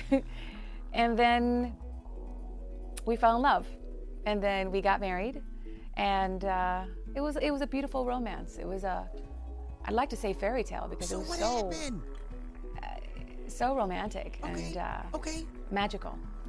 And uh, unfortunately, it ended in uh, It was a tragic ending, but the love is still there. Okay, get, get us up to speed. When I first met him, I, I showed him all the videos of my dancing, including ballet and jazz, not just the belly dancing. But of course, what intrigued him the most was the belly dancing. And it was Look, interesting can I, can I just say this real quick? Listen, ladies, I don't listen to these niggas when they talk about the wall. There's no wall for y'all. There is no wall. What wall? What wall? a couple weeks later, I would, gorgeous. I would hear, he would send me cassette tapes of music, and I'd, I'd realize that he was putting those notes and, and rhythms into his music. When I got married, it, our honeymoon was a show. we actually, I thought we were just gonna go and relax, and uh-huh. it was cute because he was trying to um, keep me from seeing the posters of him playing and of us playing in Hawaii. Uh-huh, uh-huh. And I remember performing with him, um, but that was the last time because I soon got pregnant and I stopped dancing. Oh. We never spoke about children when we were dating, and Okay. then when he decided to propose and get married, we didn't we didn't speak about it until the wedding night when he played "Let's Have a Baby." Okay. And I remember hearing it and thinking, okay. I mean, it, it was something like he loved children, and um, but there weren't any any children around us. We didn't have friends who had kids or anything. and- Okay, okay, come on. And but he, uh, he went full throttle. He wanted to be a father, and I mean, from the nursery to the playground, so many things that he did that Uh-huh. I, didn't expect, and he was very excited. Uh-huh. I remember him trying to get my mind off it by cracking jokes. Um, Mm-hmm. It's one of those situations where you, you- you're at, it's, it's out of your hands. You have just have to Was it a have faith. And miscarriage? I remember what, what, what, waiting and waiting, and then What happened? the, the horrible moment that happened, but for it was just for a second because then we just turned into Mama Bear and Papa Bear, and completely had this love for this this soul, and um, I mean that love ha- it hasn't died, and it's just You being real vague with It's a this. beautiful- Nah, beautiful nah. love. I need to know more. You, you being you being real vague. So if you Mike came of age in the 80s, like me, you might say that Prince's music was like the soundtrack to your life. But there's no one for whom that's more true than Mayte Garcia, the belly dancer turned author who traveled the world by Prince's side for years. Oh, she after was a his few wife, days, his muse, oh, his best friend. still li- and now oh, she's no, drawing back the curtain on their private moments together. What? Here's ABC's Nick Watt. 1984, Okay, yeah. The morning paper's here in LA's Griffith Park. Can I just say something? I've been to the Griffith Observatory. It is whack. I've been to the Griffith Observatory. Wiggity whack. Let's get to it. It reveals her side of their story in her new memoir, The Most Beautiful My Life with Prince. Talk about him being not particularly lucid, perhaps an aspirin overdose. There were some signs there. There were signs. Once she says he was taken to the ER after what he convinced her was an aspirin overdose. You never saw him taking drugs. I never saw him taking drugs. I never saw him drunk. Marijuana, never. And the aspirin, Okay. I believed him. I felt bad for you during parts of this book. I know that people would probably be angry with him. I hope that I turned it around and made you appreciate and, and respect Prince. Is that what Prince is the happened? kind of guy I just can't imagine having an everyday life. Tuesday morning breakfast. What's he like? His mornings were sometimes two, three in the afternoon. Disclaimer that right now, he's not your average, average guy, but he loved driving in the car. He loved Tostitos. Prince was intensely Tostitos. private and at that time a devout Seventh day Adventist. Mayte was pregnant, there was something wrong. She claims Prince declined medical intervention. The faith that he had just, it just made me Oh, that's right. Cause was not that Prince a Jehovah's Witness? Oh, okay, okay. Yeah, yeah. Walk, walk this, walk this down with me. Wasn't Prince a Jehovah's Witness? They don't believe in going to the doctor, right? Come on. They believe that everything was going to be okay. Yeah, It that's what wasn't. happened. Their baby Amir died of a rare genetic disorder, Pfeiffer syndrome, at just one week old. Ooh. It's the worst thing that ever happened to, to me and to him, I think. A week later, they appeared on Oprah. Prince insisted What is the status of your, your, your baby? Well, our, our family exists. Um, we're just beginning it. Amir is already dead. It's all good. Never mind what you hear. I knew we had an album to promote. Holy shit. Okay, this is. Wasn't prepared for all this, but look, come on, let's go. And um, the faith that kept me going was that we were going to try again. Prince called the shots. He made the decision that neither of you would be there when Amir passed. I wouldn't have survived that. But you weren't given the choice. I know, I wasn't given the choice. And I was very, very resentful for many years. So the house that you shared, Yeah, I mean, he, he had that burnt down. bulldozed down. That's the part of, of Prince that's very controlling. He doesn't look back. He just he moves forward. But soon the loss overwhelmed her. I had a whole bunch of pills in the bathroom. I went into the bedroom because I figured if they were going to find me, at least find me laying down. I had a Yorkie. Her name was Mia. I had the pills in my hand, and uh, she just came and just started scratching me. She just wouldn't stop scratching me. She saved me. She did become pregnant again, but suffered a miscarriage. I think that's what drove us apart. Three years later, Prince married Manuela Testolini. I think he thought. Yeah, you know what? Unfortunately, uh, y'all, if uh, yeah, if we deem you non-viable, that that will be an issue. Yeah, if we deem you non-viable, if you can't, goddamn, if I throw the ball to you, Tom Brady, you know, two minutes in, in fourth quarter, and we got to march downfield, and we're down by seven. You know, I get you to the goddamn goal line, and you can't catch the ball when I give it to you. It might be a problem. It might be a problem. But because we lost our two children, two babies, that I wasn't the one. Prince and Mayte drifted apart, hadn't spoken in years. In late 2015, she got a call. He wasn't doing well. I felt the need to try to reach out. But once you're out of that circle, it's really hard to get back in the circle. Later, Mayte got a text from his second wife, Manuela, that read simply, Call me. She's the one that told me that he passed away. Oh. First thing I thought about was that he was alone. That was beyond heartbreaking. To me. Wait, I didn't even know he was married to this this next woman. I didn't know. Maybe I was really out the loop. I, I didn't keep up on Prince like that, y'all. I didn't know he was twice married. Twice married with no kids to show. That's that's almost a waste. If I can be frank with y'all. Not for the women, but for him. A guy like that with all that talent, all that knowledge, with no offspring to pass that down to, a waste, man. Listen, and y- and you want and y'all wonder why a lot of these guys have side women and all these kids on the side. Unfortunately, there's something in us that says these my wife can't get it done. Let me make sure. Let me ensure my legacy. And you know, if this bitch can get it done, eh, you know, like I get to live again. You know, I think that's the part like a lot of people don't understand. Like, um, yeah, men men have this thing they need to pass on, and and and you know, yeah, that that was a waste, man. Like for him to die with no children, that was a waste. That was a waste. I, I know it sounds fucked up, y'all. I know it sounds jacked up. But see, I didn't know that was his third marriage. That's a waste. I see. I child, listen. I, I'm only here for the deaths and the sacrifices. I don't care about all the, who, who they married to. You know what I'm saying? So, yeah, I. Oh, I hate I hate this for and I'm not the biggest Prince fan, but shit, man. Can you imagine if he had some kids? The son of Prince, the daughter of Prince. You know? I mean, I, I'm sure that, that the expectations would have been just way, way more for them to handle, but man, yo, this all that knowledge, all that musical knowledge for nothing. For nothing. The genius who gave us five number one singles. The first in 84 when Doves Cry. Cream. The last in 90. Died from an accidental fentanyl overdose. Prince was a Gemini, and Geminis have two, Two personalities sides. and Hell two different yeah. moods. Prince and Mayte first met when she was a teenage belly dancer. I'm pretty confident that in my, I had a past life where I was of that descent. She was an Air Force brat in Europe, and her parents dragged her to a Prince concert in Spain. They both. I remember through the loud music, you need to give him a tape of your belly dancing. You hear this? They got a tape of her dancing to Prince and actually met him later on the tour in Germany. When he got on stage, it was just, he owned it. I mean, it felt to me like he was performing for me, just for me. Maybe he was. There's a lot of people there.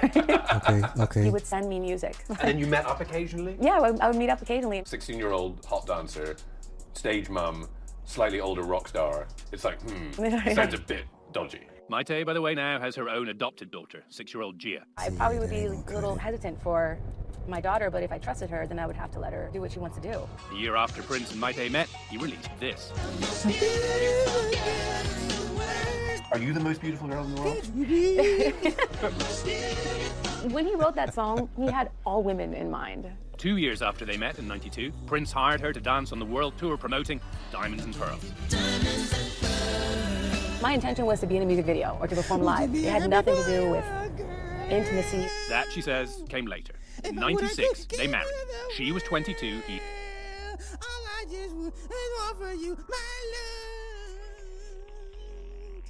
Then they're gonna break down and then go go. D to the I to the A to the M.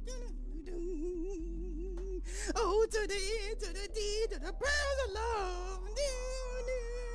D to the I to the A to the M. Okay, my bad. I'm sorry. I'm sorry. I'm sorry. The spirit, the spirit overtooketh me. He was 37. I remember being on stage during a sound check and I heard, mm, mm, mm. And I was like, uh, I'm being checked out, okay. And he would just say, it's about that walk. About a week later, I heard a song. It was a jazzy song that he just, they were jamming and it's about that walk came out. It's about that walk. Mayte in this book gives us a glimpse of a man who's rarely. Ah, I hate this. This is a waste, man. This is a waste. I hate this. I hate this. I hate this for everybody involved.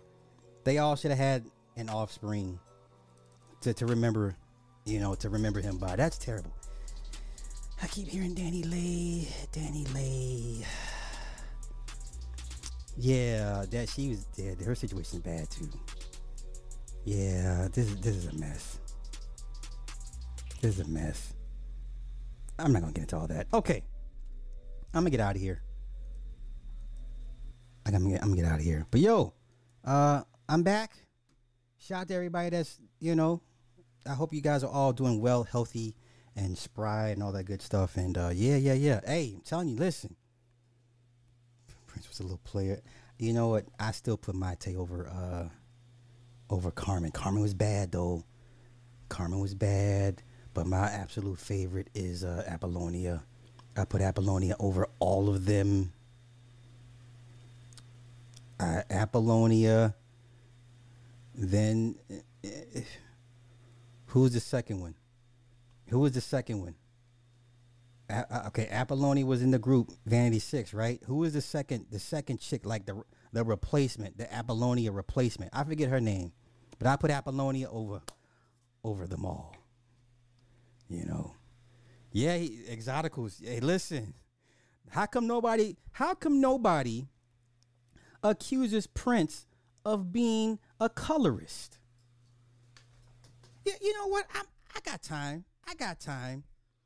How come nobody accuses Prince of being a colorist?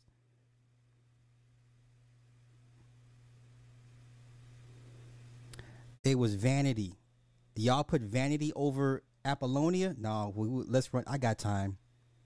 Let I got time. Yeah. Oh, oh no, sis. Oh, don't don't worry. And you, yeah, yeah. Light Bright Coalition done showed up. Rainbow Coalition done showed up. We in this. I got time. Let's run this back. Let's look up Vanity Six, shall we? Yeah, let's let's. You know what I'm saying? Let's let's look them up, shall we? I got some time to peruse. Nigga. Boy, don't play this game with me, boy. Don't do this.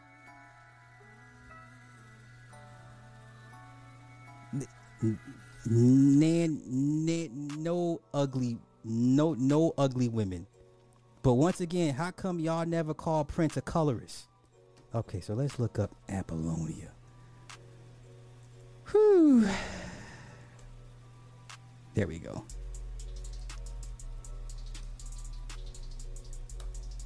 Let let's let's y'all y'all want to do this for real? Y'all putting vanity over this? Y'all putting vanity over this? Are you serious right now? Y'all putting y'all putting vanity over Apollonia, nigga? For real? wait, wait, wait, wait, wait, wait. Wait, wait, wait. Oh my bad. Hit the wrong button. Hold up, hold up, hold up. No, for real. This is what we're doing. This is what we're doing. This is what we're doing. I'm trying to go to the waters of uh, Lake Minnetonka with this woman. Y'all tripping. Yeah, no. Yeah, no. Yeah, no. Yeah, I'm, listen. I'm looking for a light skin to go into the rivers of Lake Minnetonka with me. Who who's down? You're putting vanity over. What the hell? Carrie, thank you. Talk. Get Nick. Get your boy. Get Nick. Get Nick.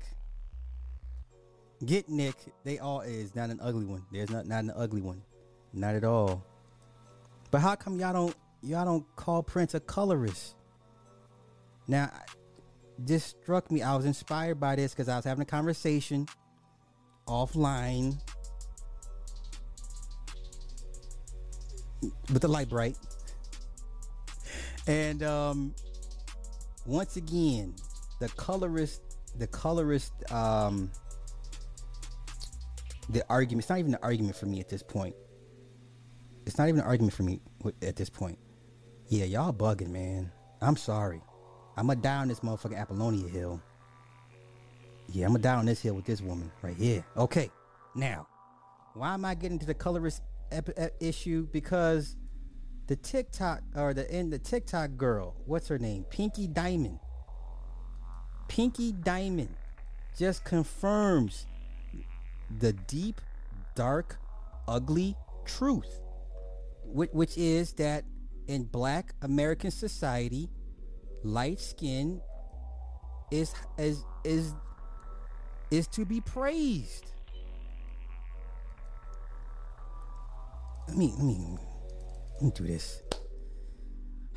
Pinky eh, dime, di, di, di, di, no, diamond, TikTok, filter. Y'all see how dark this chick is, and re- without off TikTok. Where's this bitch at? Where's her name? Yeah, it's Pinky Diamond, right? Okay, let's do this. Pinky Diamond? Is it Diamond Pinky? Oh my goodness. Come on, man. All right, all right. NPC TikTok. Yeah, what is what is her what is yeah, yeah, yeah, okay. But what's her name? What's her name? What is her name? Somebody give me her name. There we go. Pinky Doll. God damn it. Pinky Doll. Here we go. Pinky Doll.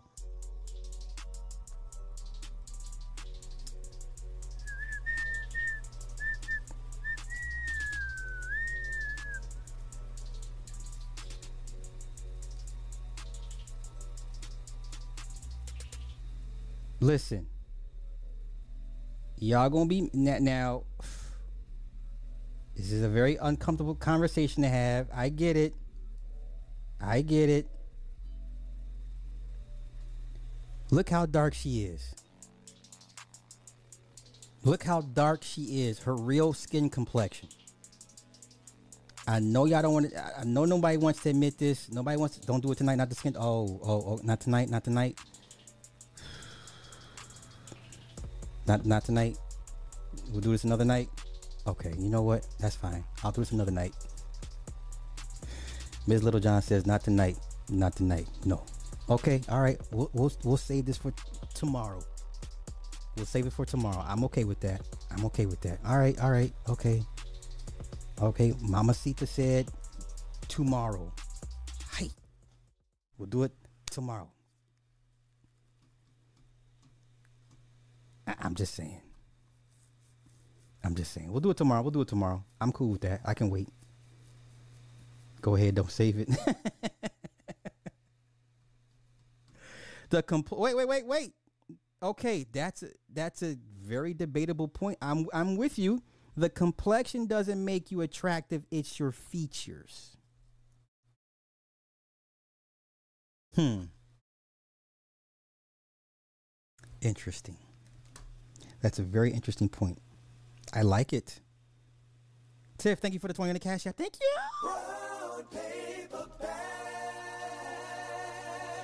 Okay, let me do this real quick. Okay, if that were true, Miss Littlejohn, then you you you would need to explain to me why the light skin is so highly praised and sought after, um, or, or, or being passable. You, you know, I, I, I get it. I understand your point, but the I, when I walk out, I see different. Like I, I see it's the skin color first, then if the features are like an additional bonus, but off the rip, a light skinned chick gonna get looked at first just because she's light skinned. You know? Then it's like, ah, okay, your eyes are a little bit close together. It's like the T.I. Tiny effect, right? T.I. and Tiny are probably the, the ugliest light skinned people, but they still get the first pass, the first look because they're light skinned, right? Let's let's take Tiny. When Tiny was younger, Tiny wasn't cute, but she was light skinned. Then you kind of find things to like about her, feature wise, right? So you you like okay, she's light skinned. Let me see what. Then she got a crazy looking nose and she got these lips. You know what I'm saying? Like, yeah. It's it's complexion first, then features second. You know? Um where the fuck did I download this? I don't think I did. Y'all, I don't think I did. I thought I did. Uh, you know what? Let me pull up that clip. Now, I guess we're going to have the conversation today, tonight, rather. At least briefly. Pinky doll. Y'all need to see how dark she is. She's dark. She's dark as hell. On on the TikTok, she's light as hell. What does that tell y'all?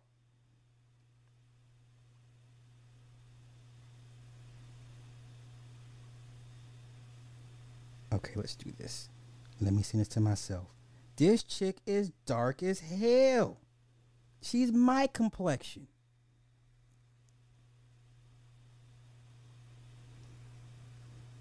Oh, I'm gonna send it to myself.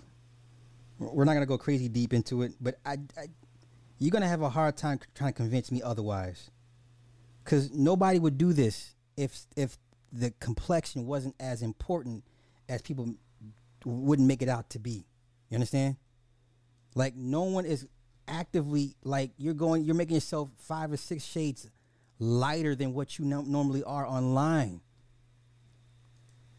Like y'all y'all need to see how how much of a difference I hate this new Google update, man. It then put it moves the shit all to the top. Like I don't like this, man. Normally it just downloads to the bottom of the page. This I don't like. But anyway, I'll, I'll get over it. I'll get over it. Look look how dark. See there we exactly. They made a light skin filter. They made a light skin filter. Look how dark she is. She's my complexion. She's my complexion. Don't you can't you can't tell me light skin ain't ain't is not highly coveted. Why is she doing this? Look how dark she is. She's my complexion. She's my complexion. Let's see what you're talking about. You were at the Streaming Awards the other day. Yeah. Um, a lot of people were sort of like surprised at your appearance, and some critics were even saying it was, your TikTok is light skin fishing. I don't agree, Really? but, but but how do you respond to like those critics? Well, you know, when I go to the sun, I can get a little darker. Nah, but nah. See, now you now you playing this. Now you you don't you, you think we stupid. Talking about when I go to the sun. We done sat here and watched this, mo- this woman for three months, pop popcorn with a damn curling iron. Talk about yes, yes, yes. for three months we watched you do this. you know, it's life. What can I do? And I love to be a black woman. To me, Are you gonna do like acting or music or something like that? you know, I'm going to music. You know, I have the ice cream so good, but I'm gonna release another one. So stay tuned. You know what I'm saying? Yes. About how much do you make on a stream? Maybe two to to three k, something like that. Oh, every Depends. stream? Yeah. And then you get are getting deals outside of this. Like I see you everywhere these days. You're blowing up. Yeah, yeah, yeah. A lot of deals, you know what I'm saying? You see, Fashion Nova is so good. Yeah, yeah. That's what I'm. That's all. That's that, that's all she happy with, y'all. Fashion Nova. She happy with Fashion Nova, y'all. You you know it, it's that old ugly adage. Oh, you're pretty for a dark skinned girl, right? But uh, let me give y'all context of how light she makes herself. Once again, let me give y'all proper context of how light she makes herself. We're talking five, six, seven goddamn shades lighter. Like it don't it doesn't even make no damn sense.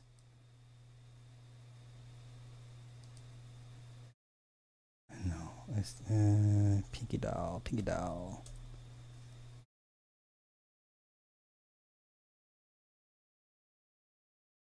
Yeah, okay. And this this will end the conversation right here. This will end the conversation right here. I'll leave it right here. Conversation's over with. Mic drop. Have a good night. Thank you for coming out. God bless. Good night. What, what Russell used to say. Thank you for coming out. God bless. Good night. Thank you for coming out. God bless. Good night. Because he had a he had a lisp. God bless. Thank you for coming out. God bless. Good night. Conversation's over. Conversation's over. What we talking about?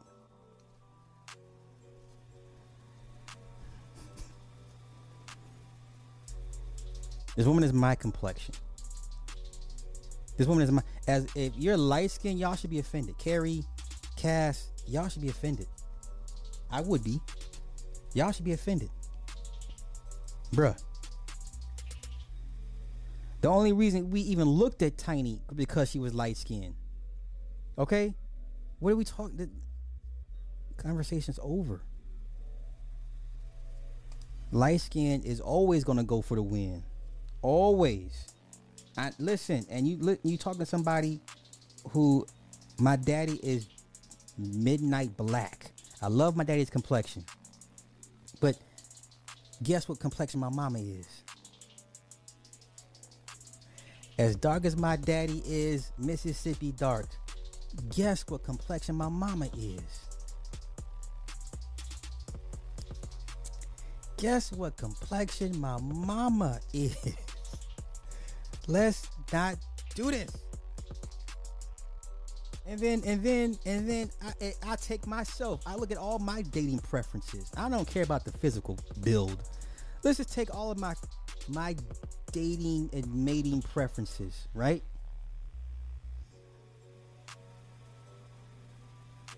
Let's see. Mini Me's mom is red. She's a red bone, like legit red. Okay.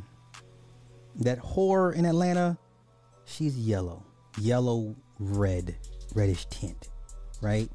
Knucklehead, on a bad day, she's red, but she's for the most part yellow. Like I can, I can sit here and, t- and tell you, like I know what I'm. You know, even though all sometimes when I stray, they'll be my complexion. You know, um,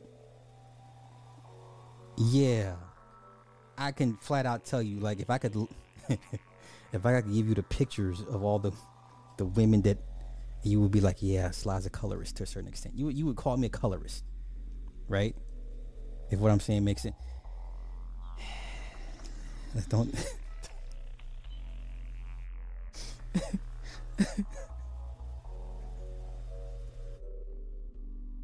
hey, y'all see number two? Number two. You know what I'm saying? Light bright yellow, like that's that's that's my speed, man. Like, but no, no, pretty is pretty. I I enjoy a good looking woman. I enjoy a good looking woman. Like I love looking at a good a good looking woman to me is a good looking woman. I don't care what her complexion is. But I tend to lean and look for good looking women with that complexion.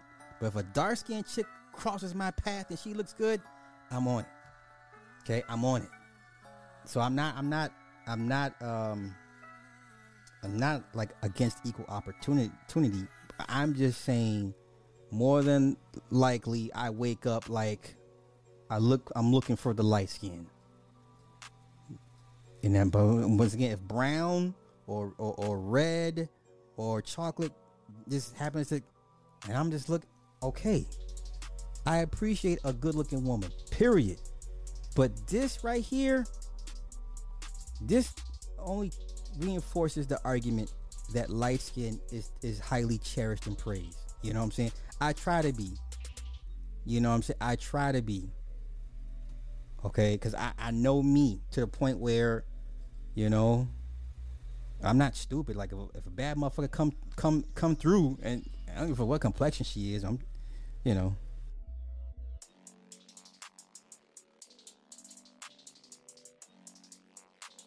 Okay.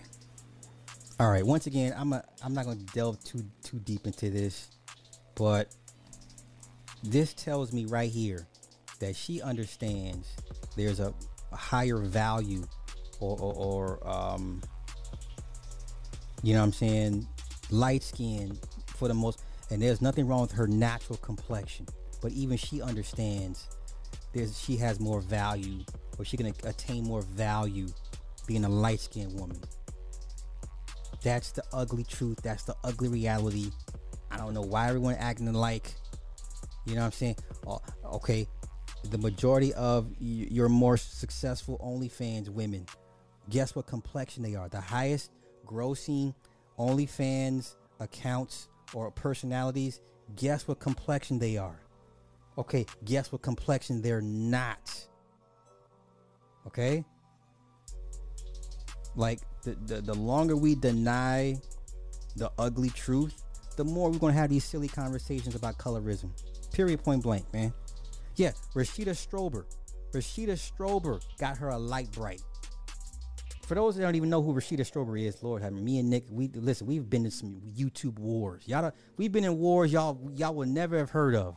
Okay, we've been in wars that you guys would never have known existed. Okay, let me look. Let me show y'all Rashida Strober because I got time.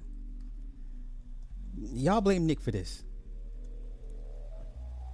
Look, uh, y'all y'all blame Nick for this, but this is Rashida Strober. Where's she at? She calls herself a dark skinned activist. This woman has the nerve to call herself a dark skinned advocate. Yeah? Yeah? Now listen. You know, if you catch me in on, on the right phase of the moon and you put some baby oil on, on her in a bikini, I might go. Just because way the skin will glisten off the oil because she's dark right? But guess what her man complexion is? Does she, did she even post it, nigga? This is so long ago when, when when she revealed them to us. I don't think she's gonna post them, cause she know, you know, we roasted her the first time for having a. He's a light skin, y'all. He's high yellow. and I don't think she gonna post him. You know, let's do this. We we were on the stream and I I had asked her. I said, "What complexion is your is your is your guy?" Sure enough, he's a he's a high yellow ass nigga. Man, boyfriend. What do we do? We have it.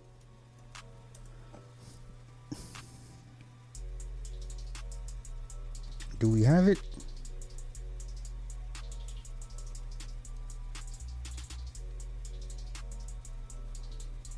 No, we don't. No. Where where's your guy at? No. I don't think she posted any pictures of the nigga. But she she admitted she had a her, her guy was light it was a, was a yellow. You understand? How you a dark skinned activist and you got a whole you know and look look they got her ass on lipstick alley. Look at this shit. They got her ass on lipstick alley. I've been watching a few of her videos and she seems bitter. It's like it would have been better if he cheated on her with a dark skinned woman. The fact that he cheated is more telling than who he cheated with. I think she has mental problems. You know what? Can we go to her YouTube channel? We should. We should. We should. And she has a, she has a, a, a a villain's origin story like everybody. You know, she got clown for her looks in high school. You know, she's trying to be an actress, all that extra shit. You know what? Let's come on. Yeah, y'all blame Nick for this shit. we going down the Rashida Strober rabbit hole. Come on. YouTube. Why, Nick? Why? Why, Nick? Why? Why'd you even bring this woman up? Why, Nick? Why? Why did Nick even bring this woman up? This gotta be nah nah. She's got way more than twenty. Nah nah. That can't be her channel.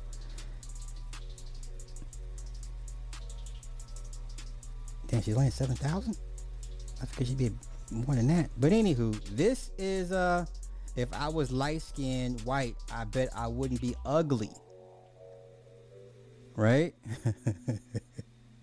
Let's see what other videos she got. I know she got some new stuff. I know she does. Dark skinned ratchet, hog maul ass postal clerks with racist, darkest, nasty attitudes must go. This woman is.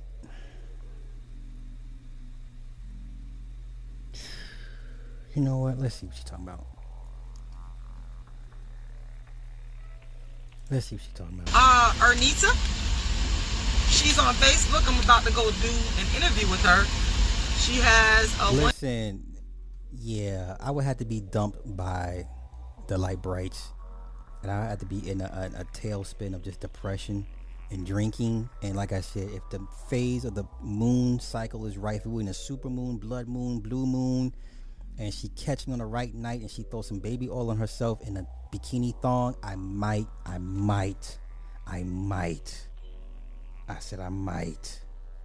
Okay, I might. Why are you gunning for Marvin Gaye? Listen, Marvin Gaye did it to himself, bruh. I'm just here reporting this information. Wonderful event that's coming up. Um, be. Now, I'll be the first to say Rashida is not an ugly woman. It's her attitude. Once again, for y'all you guys that are like, who's this white slagger? Me and Nick have been through galactic YouTube wars. You understand? Okay? We've been through it with people you have never heard of, okay? This We've been through it. Everybody that's popping now, Cynthia G's and and, and not we've been through listen, we've we've been through this with them. Okay, we tried to stop them. we tried to warn y'all years ago the red coats were coming. Okay?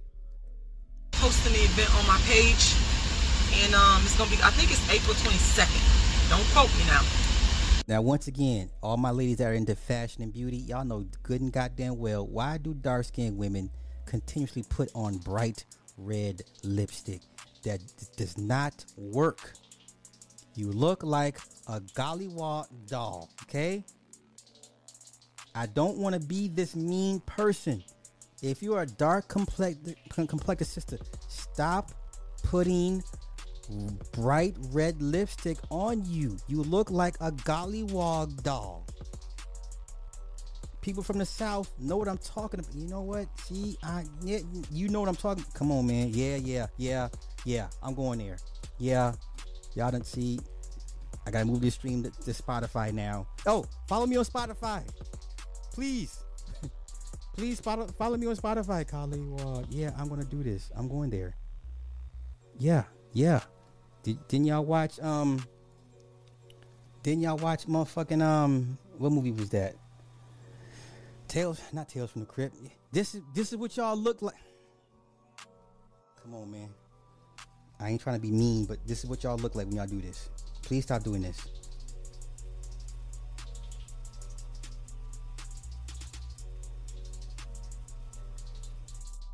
Nothing but the usual. What's up? This stop. Stop. Once again, Rashida Strober is not an ugly woman. If Rashida Strober caught me on a super red blood moon, you know what I'm saying? And and the stars is aligning and, and all, all my light brights kicked me to the curb. The wife said, get out. If Rashida Strober catch me, I, I got dumped by all my light brights and she put on some baby oil and a, and a, and a bikini thong, I might go. I might. I might go. I might go. But stop doing this. Stop. You look like this. Okay? Tales from the Hood, the sequel, part two. There was the Gollywog story when the giant Gollywog doll came to life and was killing the white people. Who saw Tales from the Hood? To, okay, I got you. Hold up. I got you. I got you. Tales from the hood. I got you.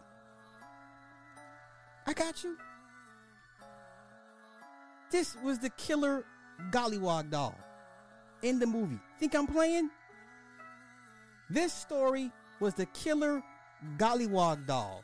This one black girl hang with a bunch of white supremacists, and they used to make fun of her and make her do racist jokes at her expense. And they go into the store. It's this old, ancient, old store, and it's this Gollywog doll. They make fun of the Gollywog doll. The Gollywog doll comes to life and kills them all. Stop doing this. Stop doing this. Rashida Strober, you're not an ugly woman. Okay? And if if all my light brights say slide, not tonight. And the wife says, you know what? Get out. And if there's a super red blood moon and, and, you put some baby oil on you, I might go. Okay? You're not an ugly woman. Okay? What? You ain't never what?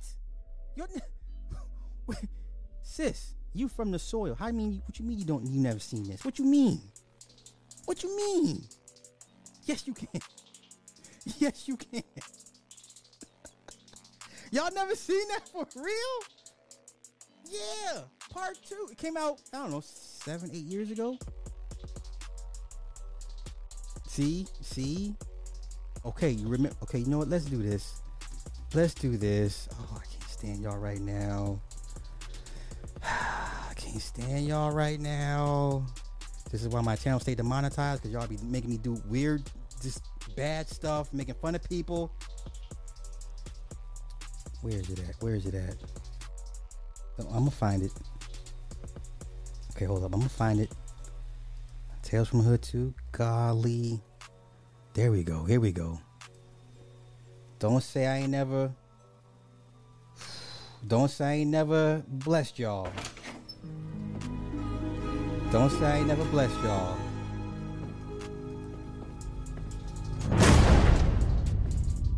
Don't say ain't, ain't no excuse after tonight. This is crazy. Not as crazy as that. Ah! Daddy, look! Uh oh. No, that is insane. Coon Chicken Inn. Okay, so this is the door that people came in through when they wanted some chicken. See, see, the Colonel's see, chicken made see? you all lick your fingers, but that guy was looking. And this, this is like what?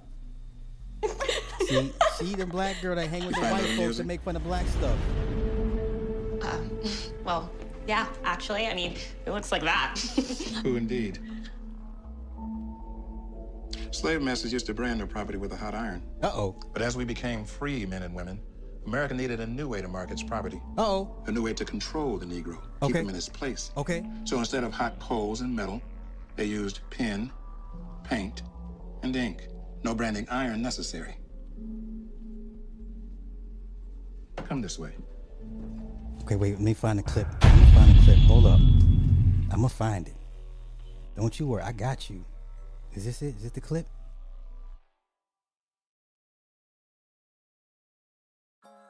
Ah, damn. It's a, no, no, no. I need to find the actual clip when he's trying to kill them. Is this it? I think this is it.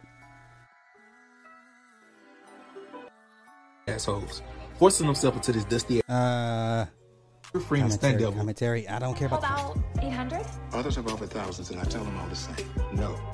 This poor, misshapen creature was given life by a white Englishwoman and nurtured on the tit of racism. Okay. A foul aberration that So refuses this doll ends up, it grows big and, and begins to hunt them down and kill him. to die as new Like, let me- generations resuscitate as soldiers. Let me. It may give you- Let me get because this is the only her clip I older can brother to help break in the museum later that night. Storming cheeks. You're so. Okay, here, here it comes. Oh. Seeing that her bestie was okay, Snowflake quickly goes to retrieve the doll, but it seems like she's been cut. Oh. There you are, Golly. Hi. Audrey, you're bleeding. Okay, okay. So? The doll's first victim was the sister. Yeah. Oh fucking well, cause she was on some Uncle Ruckus shit.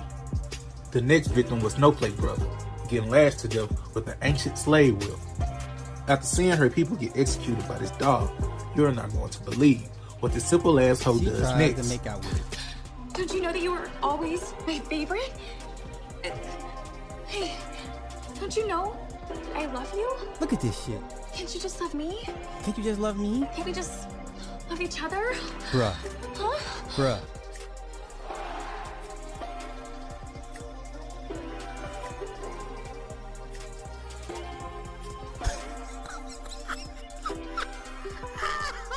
The story tragically ends with Snow giving birth to the dog kids while losing her goofy ass life in the process.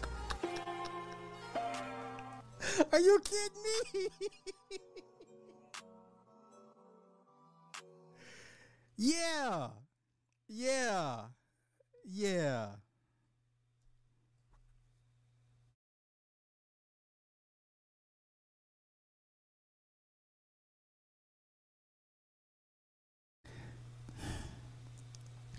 Follow me on Spotify, please. Even if you don't listen to Spotify, just follow me. Just say, just hit follow. Just and then leave it. Okay? Just go to Spotify, Supa Sly 75. Just hit follow. Don't even listen to it. Just hit the follow button. That's all I ask. That's all I ask.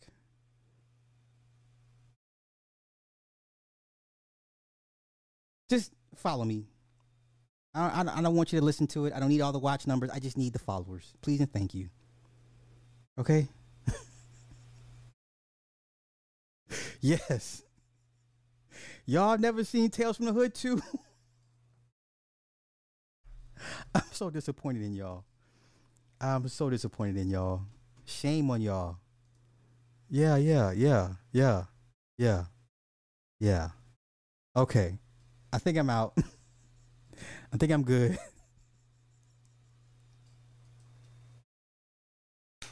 Shout out to y'all. Shout out to everybody. Shout out to everybody that donated. Uh, he said skeet. you never really? Wow, it was horrible.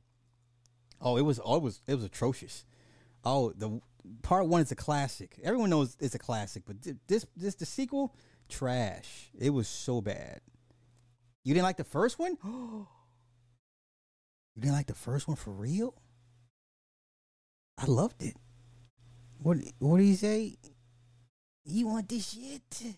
Now you're in this shit. they turned it to the motherfucking yeah. Oh, that's a classic. I mean, because the messages were pretty. You know, it was it wasn't mad deep, but I I, I enjoyed it. I enjoyed it for what it was. And that's how Red Bones are created. Yes, sir, indeed. Yes, indeed. It was way it was a way bit odd. It wasn't just a little bit. You know what I'm saying? So uh yeah, go go check out Go check out Tales from the Hood too.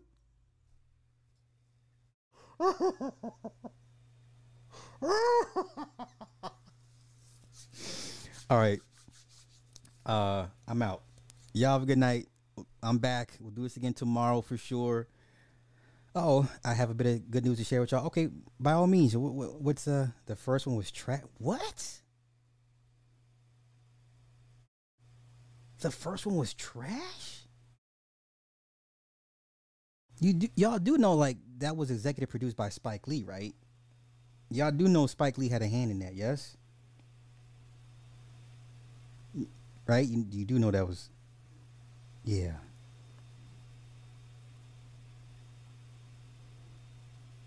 Okay. Skeleton Key was good, indeed. It was good. That was good. That was good, indeed, indeed, indeed, indeed. Okay, I'm waiting for Larry to share the good news with us. My man Jervis, thank you for the 22 in the cash app, brethren. Oh, that's what's up. Oh, congrats. Okay, speech impediment is all is all the way gone. Okay, so in in enlighten me. What exercises did you have to do to help a- alleviate that? Was a lot of enunciation, pronunciation exercises, certain words you um, yo, yo, clue us in, Sh- share, share, share with us. That's what I'm saying. Part 1 is a classic. Part 1 is a classic. Yeah. OG, make it make sense. Everybody knows Tales from the Hood is a classic movie. Like it's it's top 10 hood urban movies ever. Yeah, yeah. I don't know about Snakes on the Plane, but I know he was a, he was a, one of the executive producers on um, Tales from the Crypt. You know what I'm saying? So, what? You, listen, it, it sounds like you light skinned folk hating on Tales from the Crypt. That's what it sound like. Sound like a lot of you light skinned people hating on Tales from the Hood right now. Is that is that what we have? Is that what we got right now? Light skin hate for tail for Tales from the Hood. That's what we, that's what it sound like. Y'all sound we got light skinners. Sound like we got light skinners in the chat not liking Tales from the Hood. it sound like we got light skinners. it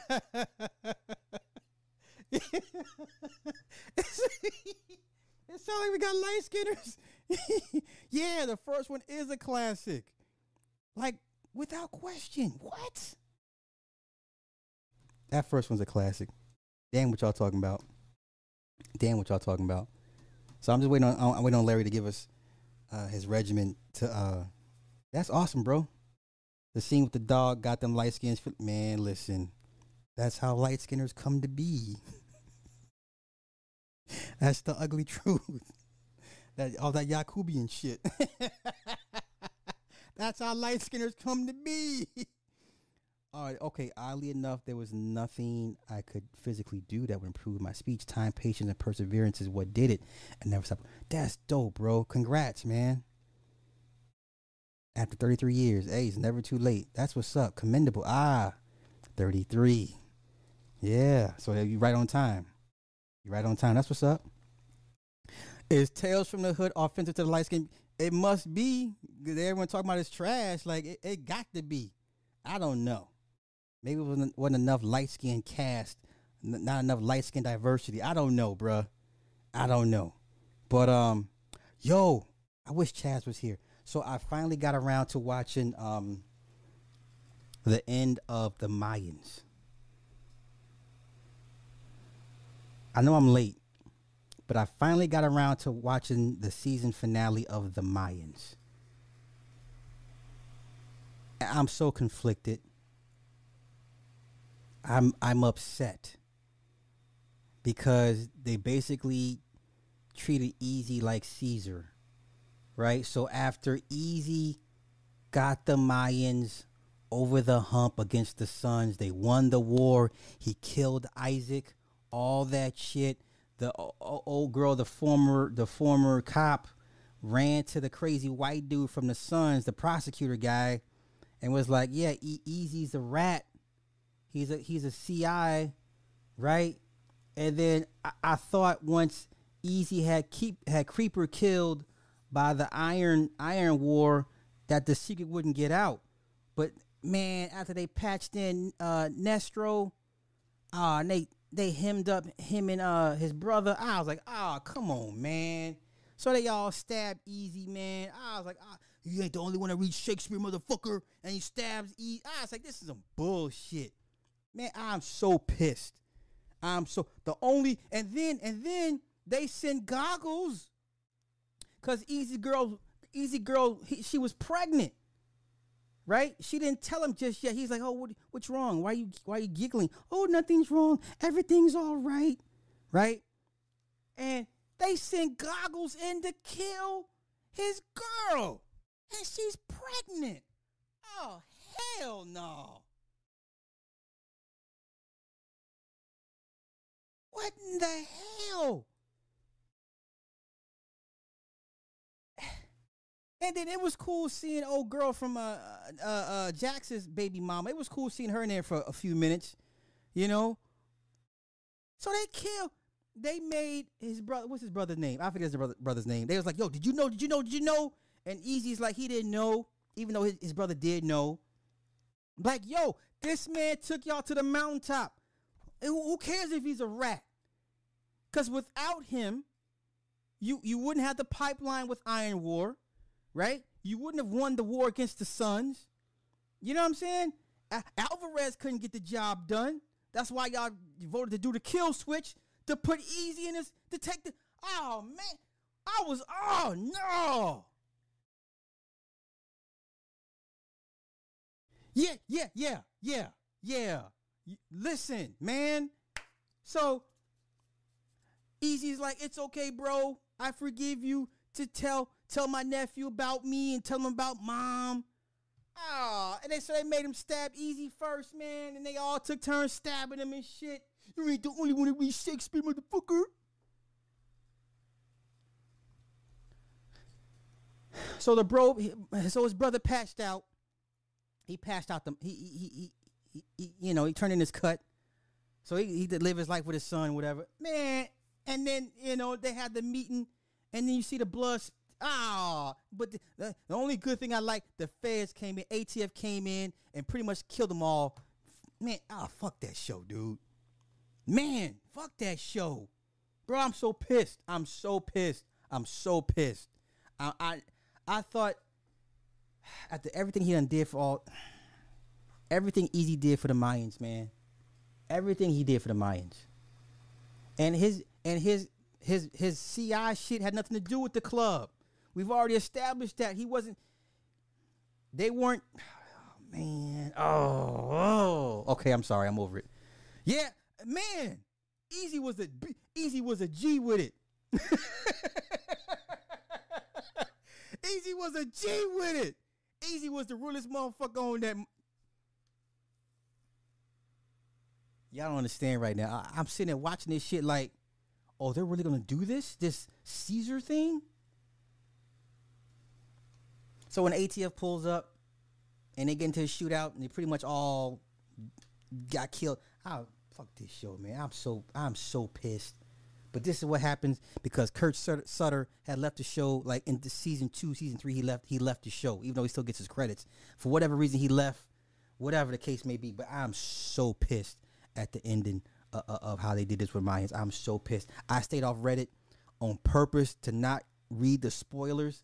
I wanted to see it for myself with fresh eyes. And then Homeboy's wife, Homeboy's wife, the, the, the drug kingpin that's a CI for the feds, she pulls a 180, kills him and the bodyguard, and miraculously the way it, it, it, uh, off the camera, the, the, the, ring footage, it looks like a murder suicide. I was like, oh, oh, oh my God.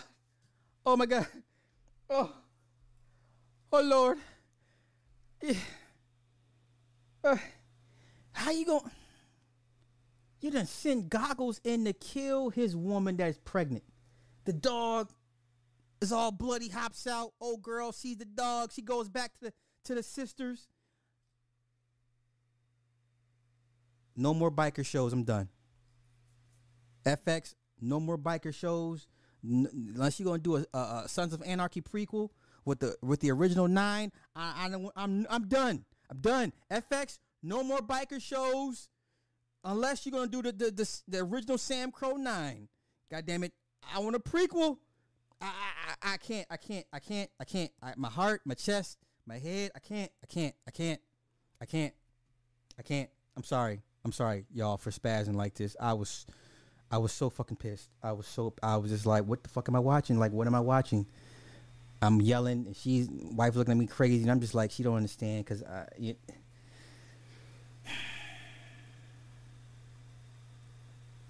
Okay, that rant's over. Rant's over.